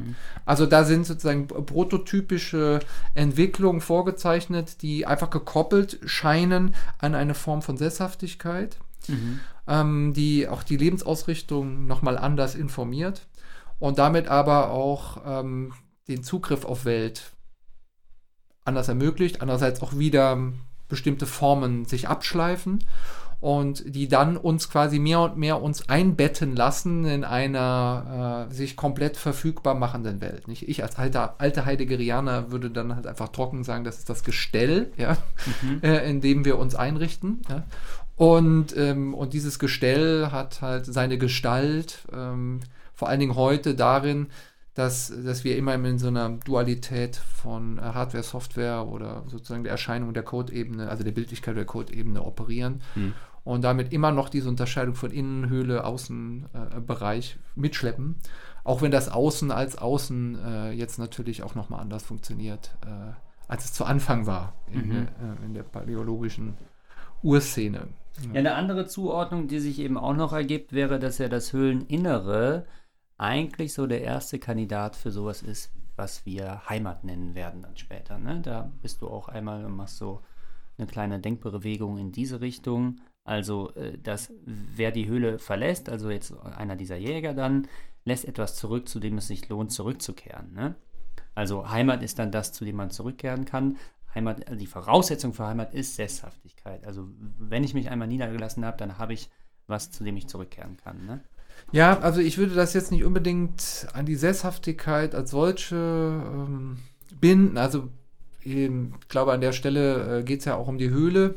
Ja. Und die Höhle ist irgendwo auch eine temporäre Architektur, könnte man auch sagen. Es gibt ja durchaus auch ähm, Ja. quasi Gruppierungen, die gewandert sind zwischen verschiedenen. Also da gibt es die unterschiedlichsten Kombinationen aus Jagen, Nomaden quasi. Und, äh, und der Nomade sozusagen, der Zeltexistenz ist ja auch nochmal eine interessante Vermittlungsfigur zwischen. Das kommt auch noch Ja, ja, genau, ja, ne? ja. Du hast eine ganze Menge da, was du da Ich habe einmal so quasi, ja. Ja.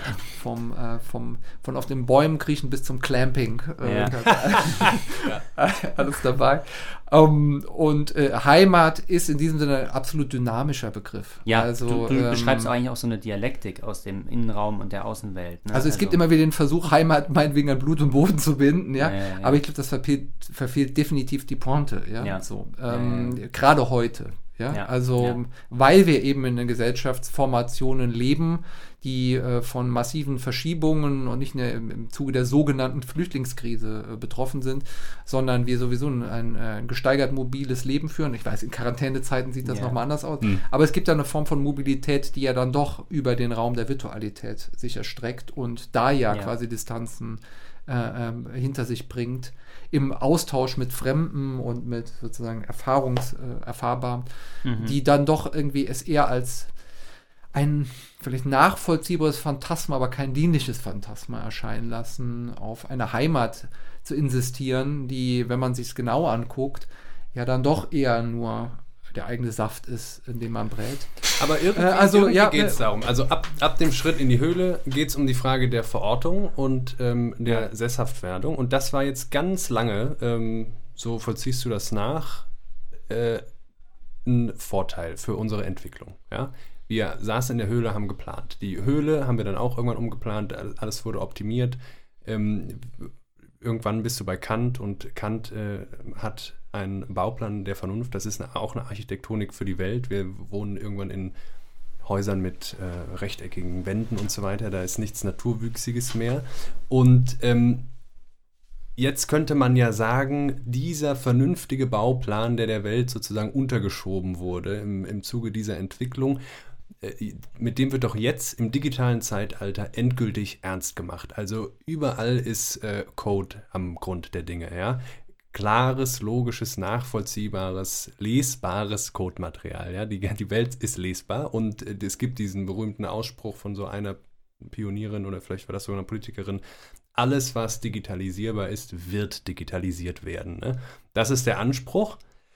Und ausgerechnet hier, sagst du jetzt, ist das ausgereizt. Äh, ausgerechnet hier ist es kein Vorteil mehr. Was passiert? Warum ist plötzlich ähm, nach Jahren der Beheimatung in unseren Höhlen das Digitale eine Wildnis, eine neue, in der wir nicht so gut leben können? Ja, weil dieser Komplexitätsaufbau halt schon wieder hyperkomplex geworden ist. Ja? Also das heißt, die totale Verfügbarmachung äh, und Digitalisierung, äh, sozusagen das Herbeischaffen von Daten, das Transkribieren und so, schafft natürlich auch eine höhere äh, Flexibilität und nötigt auch zu einer höheren Flexibilität im Austausch, äh, nicht nur von Daten, sondern da, wo gilt, äh, dass Virtualität nicht einfach nur ein Jenseits ist, ja, so noch der Cyberspace der 90er, ja, äh, Der war noch utopisch, äh, ja, ja, genau, Ja. Metaphysik.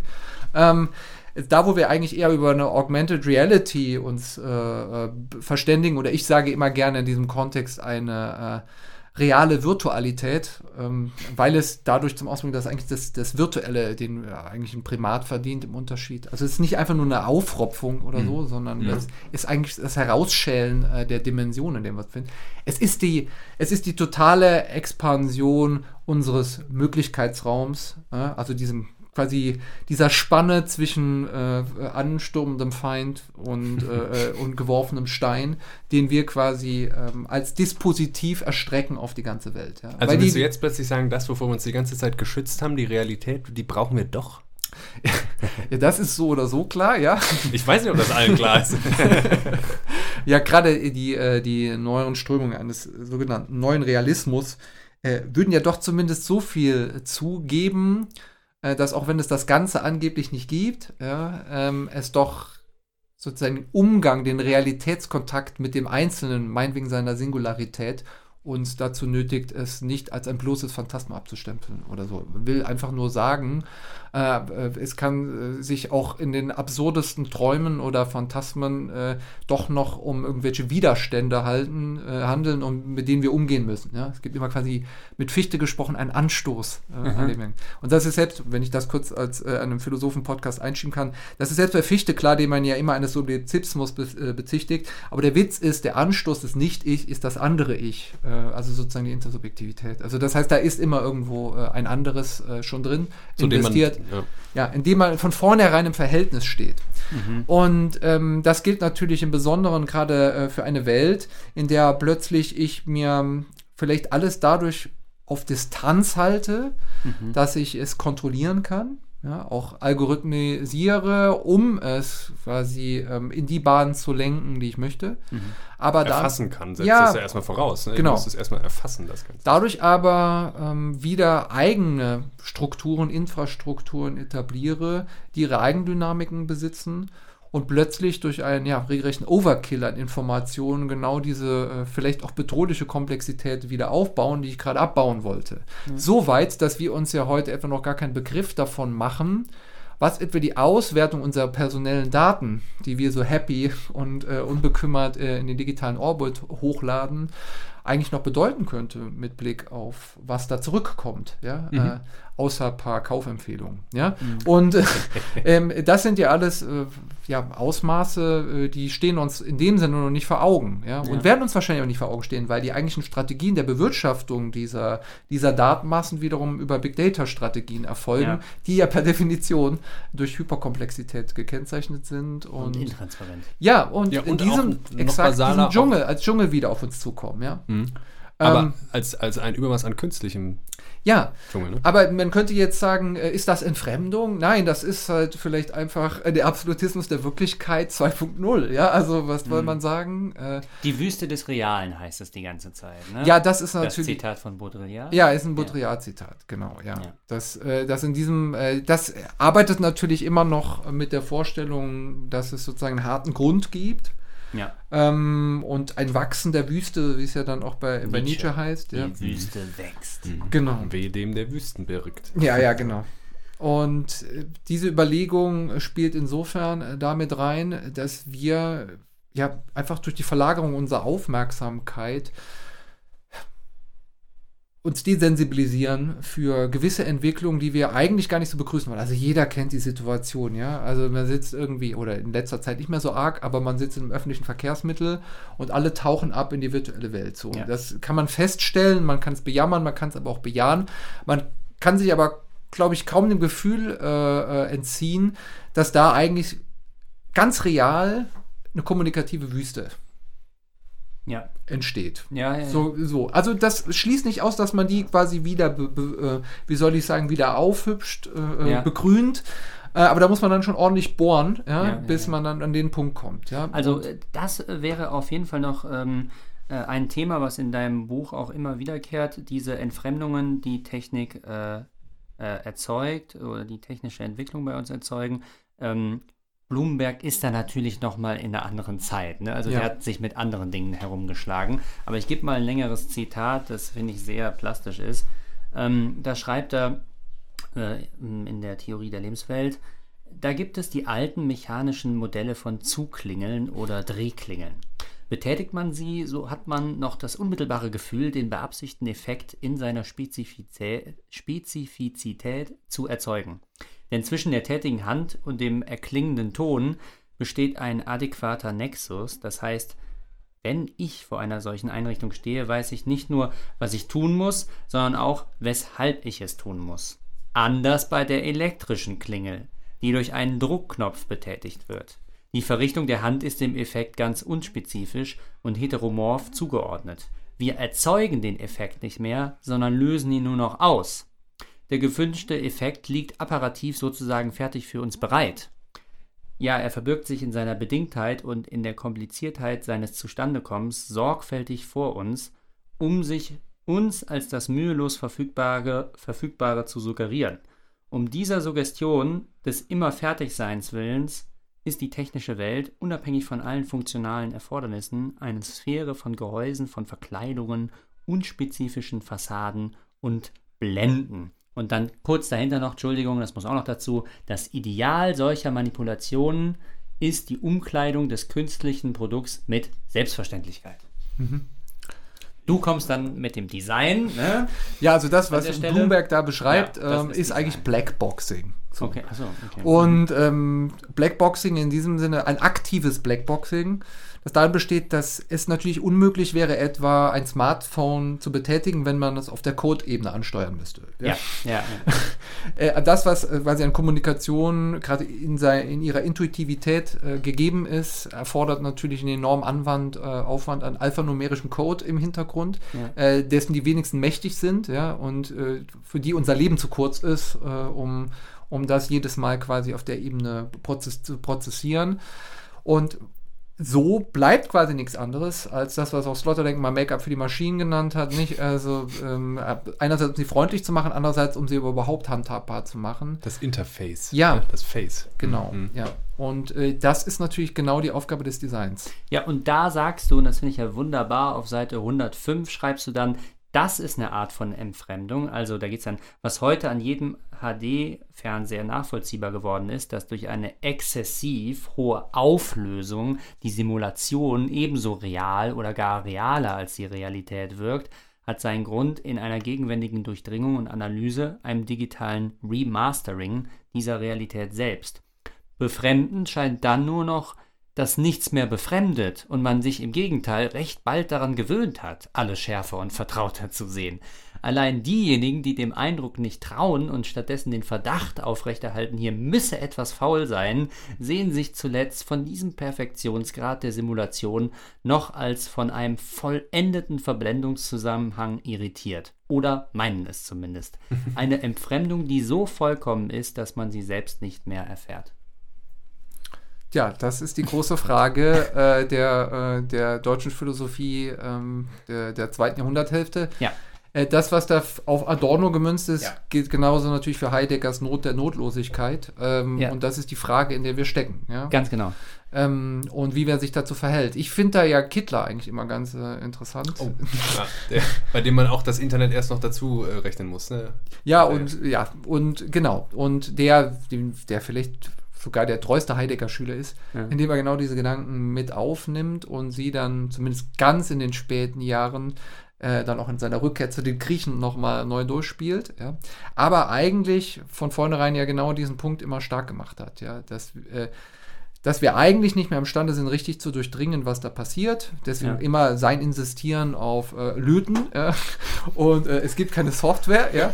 äh, und, so, und so weit muss man jetzt nicht gehen, aber das ist natürlich äh, Philologentugend, äh, dass er genau das einfordert. Ja, Das heißt quasi auch äh, Editionswissenschaft äh, ähm, äh, für, für die Digitalität. Ja? Okay. Man muss die Hardware kennen, man muss äh, Ja. damit umgehen. Ja. Ähm, ob man das so weit treibt, äh, weiß ich nicht. Das ist aber auf jeden Fall die Problematik, vor der wir stehen, dass dann Divergenz statt hat und diese Divergenz auch, ähm, ja, programmatisch ähm, eingeebnet wird, zumindest verkleidet wird, ja, mit Ja. Selbstverständlichkeit, Ja. Um diese, um diese Kommunikationsdichte, die wir heute erreicht haben, halt aufrechtzuerhalten oder sogar noch zu erhöhen. Ja, also aber da wäre dann nochmal eine schöne äh, Pointe, jetzt sage ich, auf, auf diesen äh, adonitischen Begriff, aus dem Begriff der kritischen Theorie des Verblendungszusammenhangs. Der wahre Verblendungszusammenhang besteht darin, dass man ihn nicht mehr erkennt, ne? Dass er als solcher gar nicht mehr angesprochen werden kann, weil wir so weit von der Entfremdung dann entfremdet sind, dass wir sie als solche gar nicht mehr wahrnehmen. Ne? Ja, das wäre natürlich äh, die, das ist die Eigenart des Vergessens, dass es sich selbst vergisst. Und, und das ist so lange kein Problem, wie sie nicht traumatisch ist. Ja? Äh, und das Ja. Trauma wäre ja gerade die Ja. Wiederkehr des Verdrängten. Ja, Was, uns, was, man, was, was, er, was er nicht weiß, macht ihn nicht heiß, so nach dem Motto. Ne? ja. aber Im so Fall des. Traumas dann schon. Ne? Aber, ja. Ja, als das ist die Frage, nicht? W- Ja. Wann hat etwas traumatische Qualität? Ja, und dann- dann wäre also doch die- vergessen können muss man auch. Genau, ja? vergessen können, also die Kraft des Vergessens entdecken, das hat Nietzsche schon äh, die Ja. ganze Das ist Zeit immer- Heimat oder Lebenswelt, ja. Ja, so, und äh, das ist doch auch ein großes Projekt von Nietzsche, ne? Also äh, die Kraft des, Verdeckens, äh, des Vergessens freilegen, wären wir doch wie die Tiere, die sofort vergessen, was in dem Augenblick gerade sich vollzogen hat, kommt ja ganz am Anfang von Nutzen und Nachteil der Historie für das Leben. Beim frühen Nietzsche, ja, ja, ja. Ja, beim frühen Nietzsche, also Verblödung, ja? Das wäre es doch, was wir brauchen vielleicht, ja? Damit wir diese grausamen Schmerzen, die uns jetzt der wiederkehrende Absolutismus der Wirklichkeit irgendwie zufügen möchte und zufügt immer mehr, dass wir die ver, heideggerianisch gesprochen, verwinden. Also ich finde, Blödheit ist die direkte Symptomatik der, des Absolutismus Ja, ja, ja. der Wirklichkeit. Also in Blödheit schlägt einem regelrecht ins Gesicht, Ja. Dass es Wirklichkeit gibt. Ja. Du, äh, du, du schaffst es wirklich, dieser, dieser Blödheit, die uns äh, umgibt, ähm, noch ein bisschen literarische Qualität abzuringen. Deswegen mal noch ein letztes Zitat von mir auch äh, und danach lassen wir uns auch wieder selber zu Wort kommen. Ähm, und damit können wir auch anfangen, nochmal so ein bisschen abzurunden. Bloombergs quasi mythische Beschreibung der ersten Menschen ist wieder aktuell geworden. Mehr denn je handeln wir in Bezug auf Objekte sowie Subjekte, die wir streng genommen kaum noch als solche wahrnehmen. Was wir stattdessen wahrnehmen, sind neben Statistiken und Profilen analoge Doubles von digitalen Avataren eines wachsenden Datennetzwerks. Wir erleben buchstäblich die dichteste Abschirmung von der Realität, deren tendenziell widerstandslose Wunscherfüllung uns zuletzt auch die platonische Höhle vergessen lässt.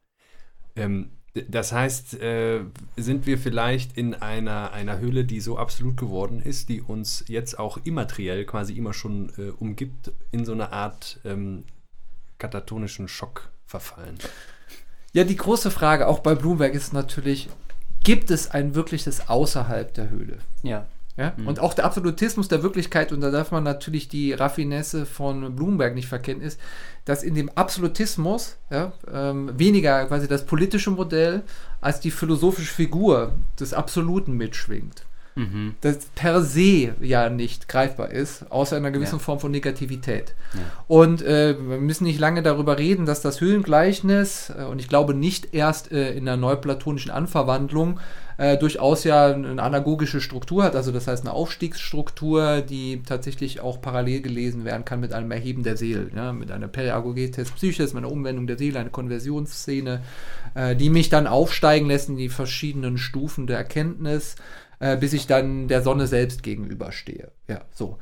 Das ist die geblendet große habe. Erzählung der Philosophie. Das Ja. ist auch die Verheißung der Philosophie. Und seit Und das ist Platon- vielleicht auch ja. die, äh, die Einbildung der Philosophie. Ja, ganz genau, weil seit Platon heißt es ja erst, dass äh, die Philosophen Philosophen sind, nämlich Wahrheitssuchende. Ja. Also davor hat noch gar keiner von Wahrheit geredet. Ja, und der Punkt ist ja vielleicht äh, mit Nietzsche gefragt, ja, wie kommt es dazu, Wahrheit nötig zu haben? Ja, nicht? ganz also, genau, Ähm, und äh, nicht, als, also ich tue jetzt nicht so, als ob ich das jetzt klären würde. ähm, Hat Nietzsche ja schon Wie könnte ich, ja, genau. Und wie könnte ich das auch überhaupt äh, überzeugend? Ähm, aber natürlich ist die Frage offen. Ob da noch was offen ist. Ja? Also ob Äh, Ja, es und einen Ausgang gibt, ja? ob Ja. da irgendwo was wartet oder ob wir uns einfach nicht von einer Höhlenkammer in die nächste begeben Ja. und der Aufstieg quasi unendlich ist oder schon immer angekommen oder wir selber Hm. quasi in diesem Höhlenfilm gefangen bleiben und es nur Teil dieses Höhlenfilms ist. Ja. Auch vielleicht ideologischer Ablenkungsteil, dass es so etwas gibt, äh, wie ein sich emanzipieren oder sowas, ja. Also- oder es eben gar ja. keine Ideologie ist, ja, Ja. äh, zumindest nicht im negativen Sinne, Mhm. und das einfach menschliches Existieren bedeutet. Immer wieder äh, sich in diesen Kontexten zu bewegen, zu sehen, dass man dabei nicht stehen bleiben kann und trotzdem auch nicht rauskommt. Ja? Ja. Also anders gesagt, ähm, man, man kann die Heimat auch nicht einfach verlieren.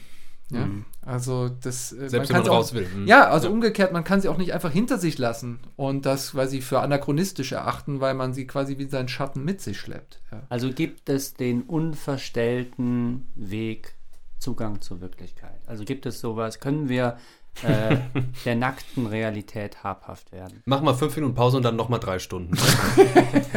Nee, was soll ich darauf antworten? Ja? Nein, nein, nein, ich, ich wollte nur paraphrasieren, Oder was wenn deine ich darauf Frage eine Antwort war. hatte, dann würde ich, glaube ich, äh, eher Ja. eine, Kirsche äh, stiften, äh, Ja. als sozusagen Ja, nein, natürlich, machen. Aber das ist Aber- eine gute Antwort, ne? Das Ja. ist ja fast schon eine, eine explizite Antwort. Ja, der, der Punkt ist, ähm, was bemerklich ist, ist, dass es scheinbar so etwas gibt, sagen wir es mal neutral systemtheoretisch wie einen blinden Fleck.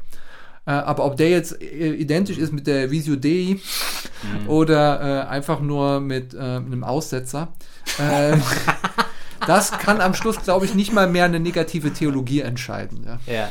Äh, trotzdem, also nochmal der Hinweis auf unsere Folge 12. Äh, egal, ob das jetzt Einbildung ist oder nicht, ähm, an der praktischen Umsetzung dieser Idee wird gearbeitet. Ne? Ja, ja und äh, wenn und das könnte natürlich fatal werden, wenn es eine Einbildung ist. Das jetzt mal vorausgesetzt. Ja, der Punkt ist, wenn ich Einbildung sage, dann meine ich das auch gar nicht immer nur im Sinne äh, ein, wie soll ich sagen, im Sinne von falsch liegen. Ja, äh, eine, einer Täuschung, sondern es Einbildung auch bei Kant eignet natürlich, also wenn man sie anspruchsvoll versteht im Sinne einer produktiven Einbildungskraft, eignet natürlich das, was er ähm, äh, ja, eine regulative Idee nennt, könnte man sagen. Er redet sogar von Focus Imaginarius äh, an einer Stelle, einem Fluchtpunkt. Und es ist eine Form von ja, transzendentalen Schein, mhm. dem ich dem ich nicht ausweichen kann, ja. Ich kann nur ja. äh, dafür sorgen, dass dieser Trug mich nicht mehr betrügt. Ja? ja? Das ist das Einzige, in dieses Verhältnis. Aber wir leben in diesen ja. Imaginationen. Ich komme nicht umhin, die Dinge zu denken, die regulativen nee. Ideen. Ohne die geht es nicht. Ja, und ich komme gar nicht zum Denken ohne genau. diese äh, regulativen Ideen. Und ich kann natürlich auch nicht ohne meine Phantasmen leben. Also auch der Begriff des Phantasmas, äh, etwa in der Verwendung von Aristoteles, heißt halt einfach auch in einem ganz basalen Sinne Vorstellung. Ja. Und zwar jetzt nicht nach einer, was weiß ich, kartesianischen Subjektphilosophie, sondern eben als ein sich zeigen. Ja. ja. So. Und äh, das ist, glaube ich, Teil wiederum äh, unserer Weltwahrnehmung. Da bin ich vielleicht in allerletzter äh, Instanz einfach Kantianer. Ähm, dass es sowas gibt wie einen Realitätskontakt, auch vielleicht einen Korrekturkontakt, was dann da als Ding an sich oder transzendentales Objekt firmiert. Aber all das, was unsere Welt ausmacht, in ihrer ganzen Bedeutung, sozusagen ihrem Sinn, mhm äh, letztlich sich auf der Ebene, auf der Basis zumindest, ähm, von äh, Imaginationen bewegt. So. Die als solche eben realitätskonstitutiv sind, wie wir spätestens äh, seit Kant mhm. wissen. Aber sagst du nicht, jetzt mal vereinfacht, ähm, dass genau das in Gestalt, Gestalt, jetzt sage ich das einfach so, äh, des Digitalen Überhand nimmt? Nicht unbedingt Überhand, es ist, wird einfach bis zur Deutlichkeit verzerrt.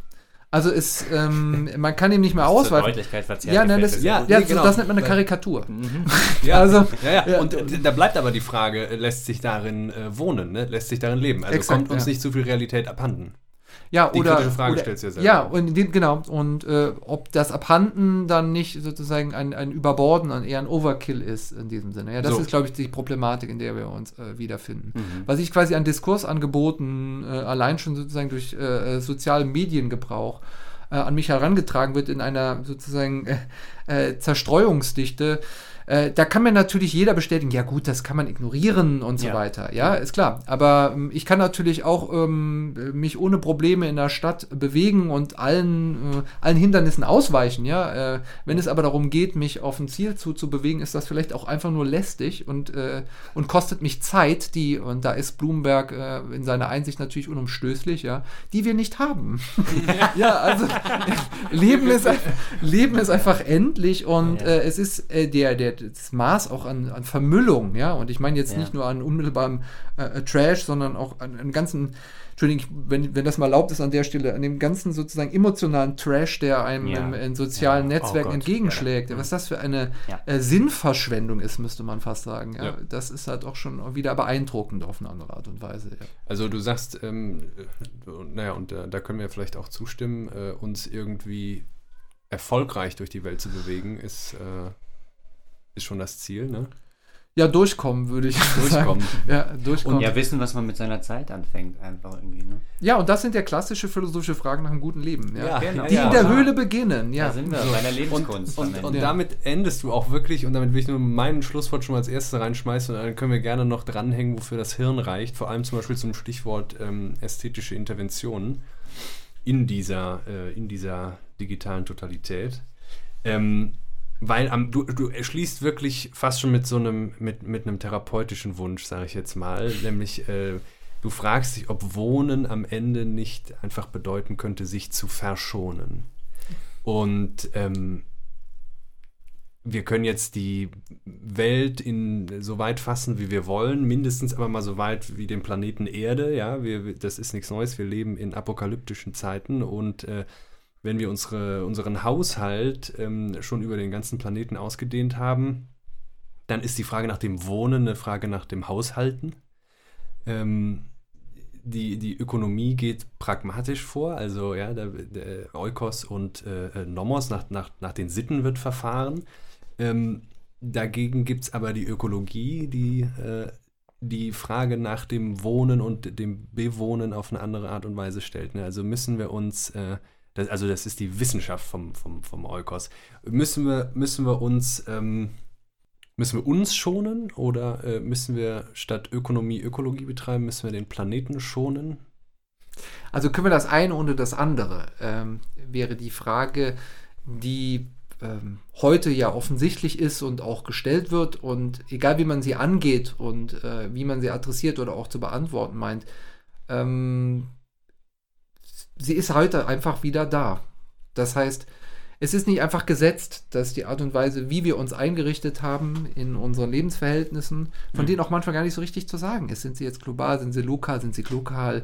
Äh, wo ist man eigentlich zu Hause oder gerade nicht zu Hause? Was heißt eigentlich Urlaub in diesem Kontext? Gibt es einen außerhalb und so weiter? Ja, das sind ja alles Parameter, die nicht mehr einfach griffig sind oder konstant, sondern, und das waren sie nie einfach, sie waren immer schon in gewissem Sinne flexibel und liquide, aber nicht in der Geschwindigkeit.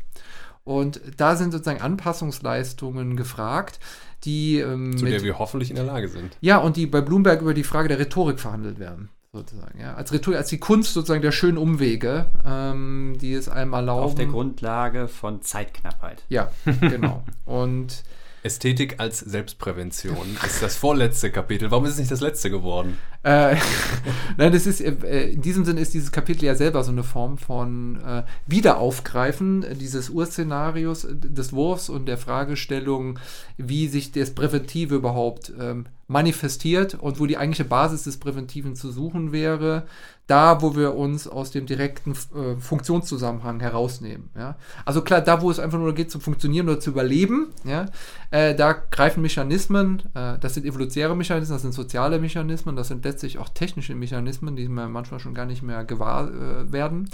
Aber äh, gerade das Ästhetische äh, reflektiert diesen Raum selbst, ähm, erweitert diesen Raum, weicht ihm auch manchmal aus, ja, schafft aber halt eben diesen Spielraum der Reflexion, in dem im Besonderen möglich wird. Äh, und das heißt natürlich auch in dem Medium der Imagination, ähm, das, das zu erkunden und sich die Frage zu stellen und auch in der Gestalt sich vor Augen zu stellen, was wo es hingehen soll, äh, was gut ist, was schlecht ist und so. Ja. Und das jetzt aber unter der Voraussetzung, was du ja auch sagst, dass doch das Digitale es gebracht hat, dass wir uns einer total ästhetisierten Welt äh, uns gegenüber sehen. Totalisierung ja? der Lebenswelt. Und, und ja, Ästhetisierung der Lebenswelt. Ja, Rüdiger Buchner ist das, durch, genau. Das ist sozusagen äh, eine Hommage an äh, den, äh, den äh, Geist Heidelbergs, glaube ich. Ähm, und ja, die Frage ist, wie man damit umgeht. Also das ist der Dann Fall gibt es ja Ästhetik ich. und Ästhetik. Ne? Das ist das bei ihm ganz klar negativ. Ja, ja, ich weiß. Ja, und äh, aber das ist das ist wieder die konservative Seite. Ja, absolut.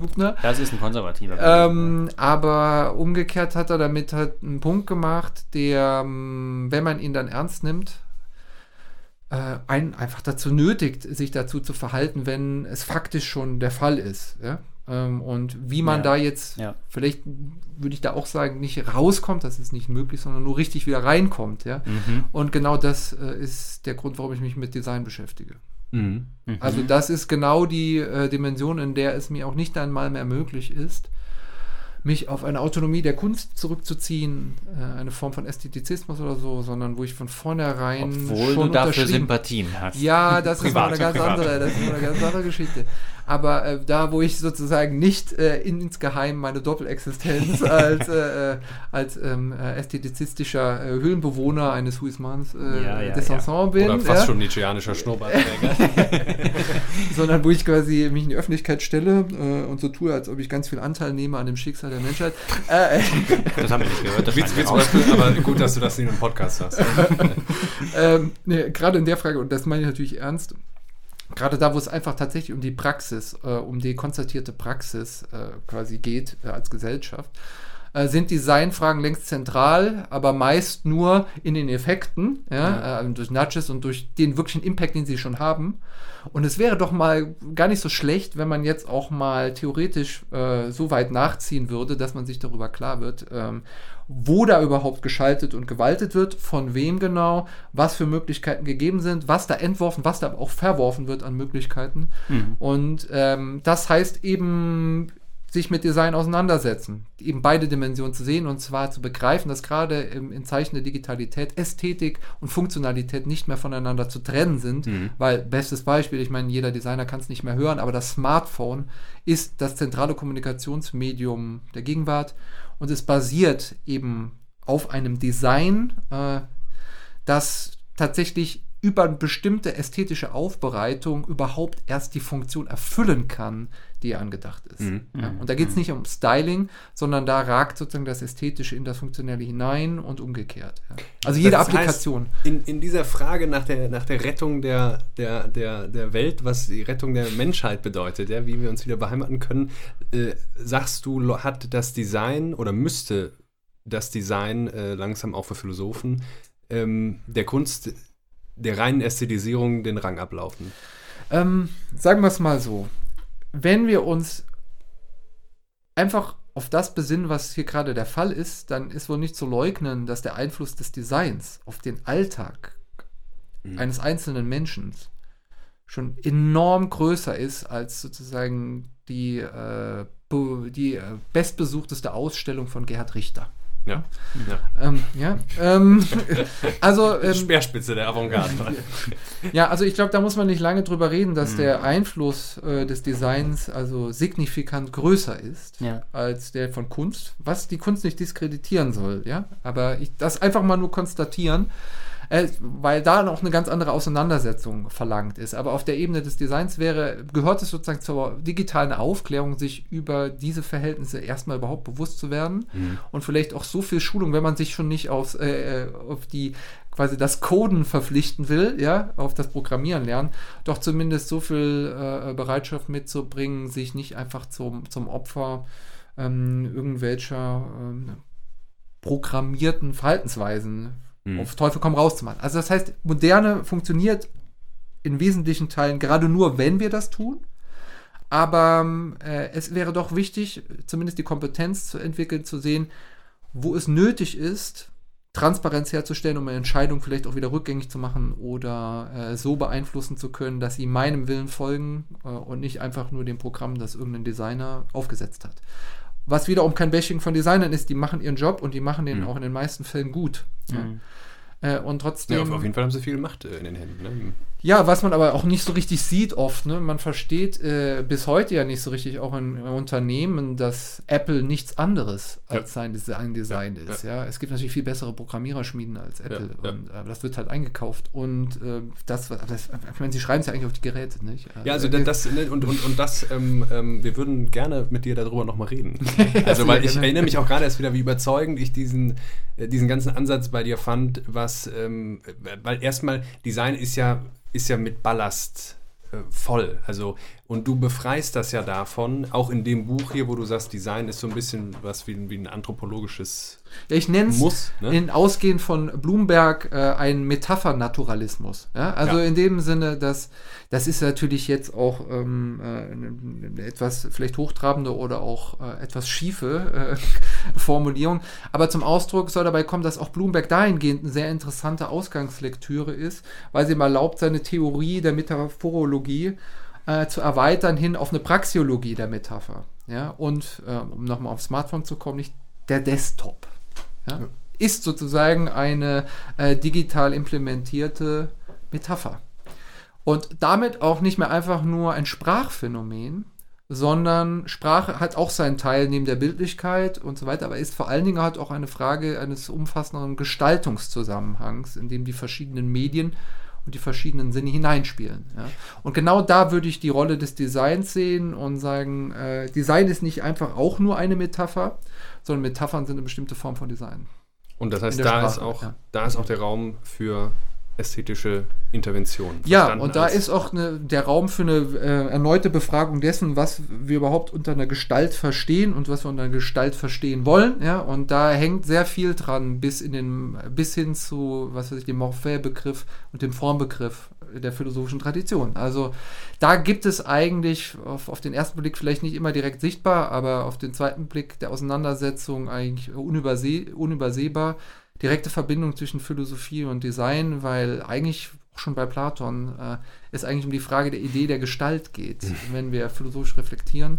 Und das sollten wir doch doch dann bitte auch mit allen Sinnen machen, um auch den äh, umfassenden Sinn äh, dieser Überlegungen mit einziehen zu können. Ja. Und dann gehört vielleicht auch in der Theorie manchmal, wenn schon gelten soll, dass Theorie eine eigene Praxis ist, äh, die Manifestation dieser äh, Denkpraxis in Gestaltung, die uns umgeben, quasi in realisierten Ideen ja, nachzusteigen und die äh, eigens in Blick zu nehmen. Ja. Also Florian, ich habe das Gefühl, dass ich ähm, mit dir sehr tief jetzt in die Höhle hinabgestiegen bin und auch ja, sind glaube, wir nicht rausgekommen? ich glaube nicht, dass wir rausgekommen sind, ganz im Gegenteil, äh, was ich aber gut finde. Ich glaube, die Höhle ist jetzt gut ausgeleuchtet. Ja, ich fühle mich hier wohl. Und, ähm, wir können auch lesen, was an die, Wand, an, an die Wand gemalt wurde. Ja, Werner Herzog sagte mal an einer Stelle äh, zu den Filmen von äh, Ingmar Bergmann, sie seien so ausgeleuchtet, ja. dass man nicht mehr drin wohnen könnte. da ist was dran, ne? Ja. Ja, ja. Indirektes Licht. Das hätte Bergmann stark getroffen. Ja, wahrscheinlich. wahrscheinlich stimmt das. Ja, ja aber ja. vielleicht ist das der Clou. Indirektes Licht. Indirektes Licht. Aus der Laterna Magica. Ja. Bruno, hast du ein Schlusswort? Äh, nee. Ich würde natürlich am liebsten äh, das Hölderlin-Zitat vorlesen, was du gebracht hast, aber das passt jetzt eigentlich nicht so richtig rein. Äh, ich, ich, oder soll ich es? Ich weiß nicht. Was meint ihr? Komm, lies es mal vor. Ungeheuer ist viel doch nichts ungeheurer als der Mensch. Allbewandert, unbewandert, zu nichts kommt er. Der Toten künftigen Ort nur zu fliehen weiß er nicht. Von weisem etwas und das Geschickte der Kunst, mehr als er hoffen kann, besitzend, kommt einmal er auf Schlimmes, das andere zu Gutem. Also wir atmen aus. Wir haben äh, lang geredet, ich glaube noch nie so lange, vor allem ohne Punkt und Komma. Ich weiß gar nicht, ob ich überhaupt einen Schnitt setzen muss dieses Mal. Florian, vielen Dank. Danke euch. Vielen Dank, Florian, es hat sehr viel Spaß gemacht. Ja, mir auch. Also bei uns war Florian Arnold. Ähm, du, was machst du gerade so? Man kann ja theoretisch, wenn man will, Lehre von dir besuchen. Ne? Du bist äh, eigentlich an der, an der Staatlichen Hochschule für Gestaltung in Stuttgart? Ja, äh, der Bildenden Künste, genau. Genau, äh, ja. Der, der Akademie äh, in Stuttgart. Und ja, gerne. Also wer, wer, Interesse hat, sich einfach melden, wer gerade rum ist. Ja, einfach, aber auch nach Stuttgart ziehen ruhig. Das ja, lohnt sich, glaube ich. Ja, ja, genau. Ja. Und, ähm, Sind ja alle Nomaden. Ja. Ansonsten ähm, immer brav lesen, ja. ja. Die Bücherhöhle immer neu ausstatten. Ja, ja, ja. Immer auch ein bisschen über das vorgegebene Wochenpensum vom Seminarsleiter, von der Leiterin hinauslesen. Ja. Dann tun sich die Freiräume auf. Florian, wir sprechen uns wieder, ne? So oder so. Nochmal der Hinweis: Arnold und Arnold, jetzt schon oder sehr bald zu finden. Ansonsten einfach florianarnold.net, dort äh, wird er ja auch auftauchen, der Podcast, ne? Ja. Zumindest als Verweis. Mindestens. okay. Vielen Dank, macht's gut. Danke an alle Zuhörerinnen. Ciao, ciao. Tschüss. Adieu.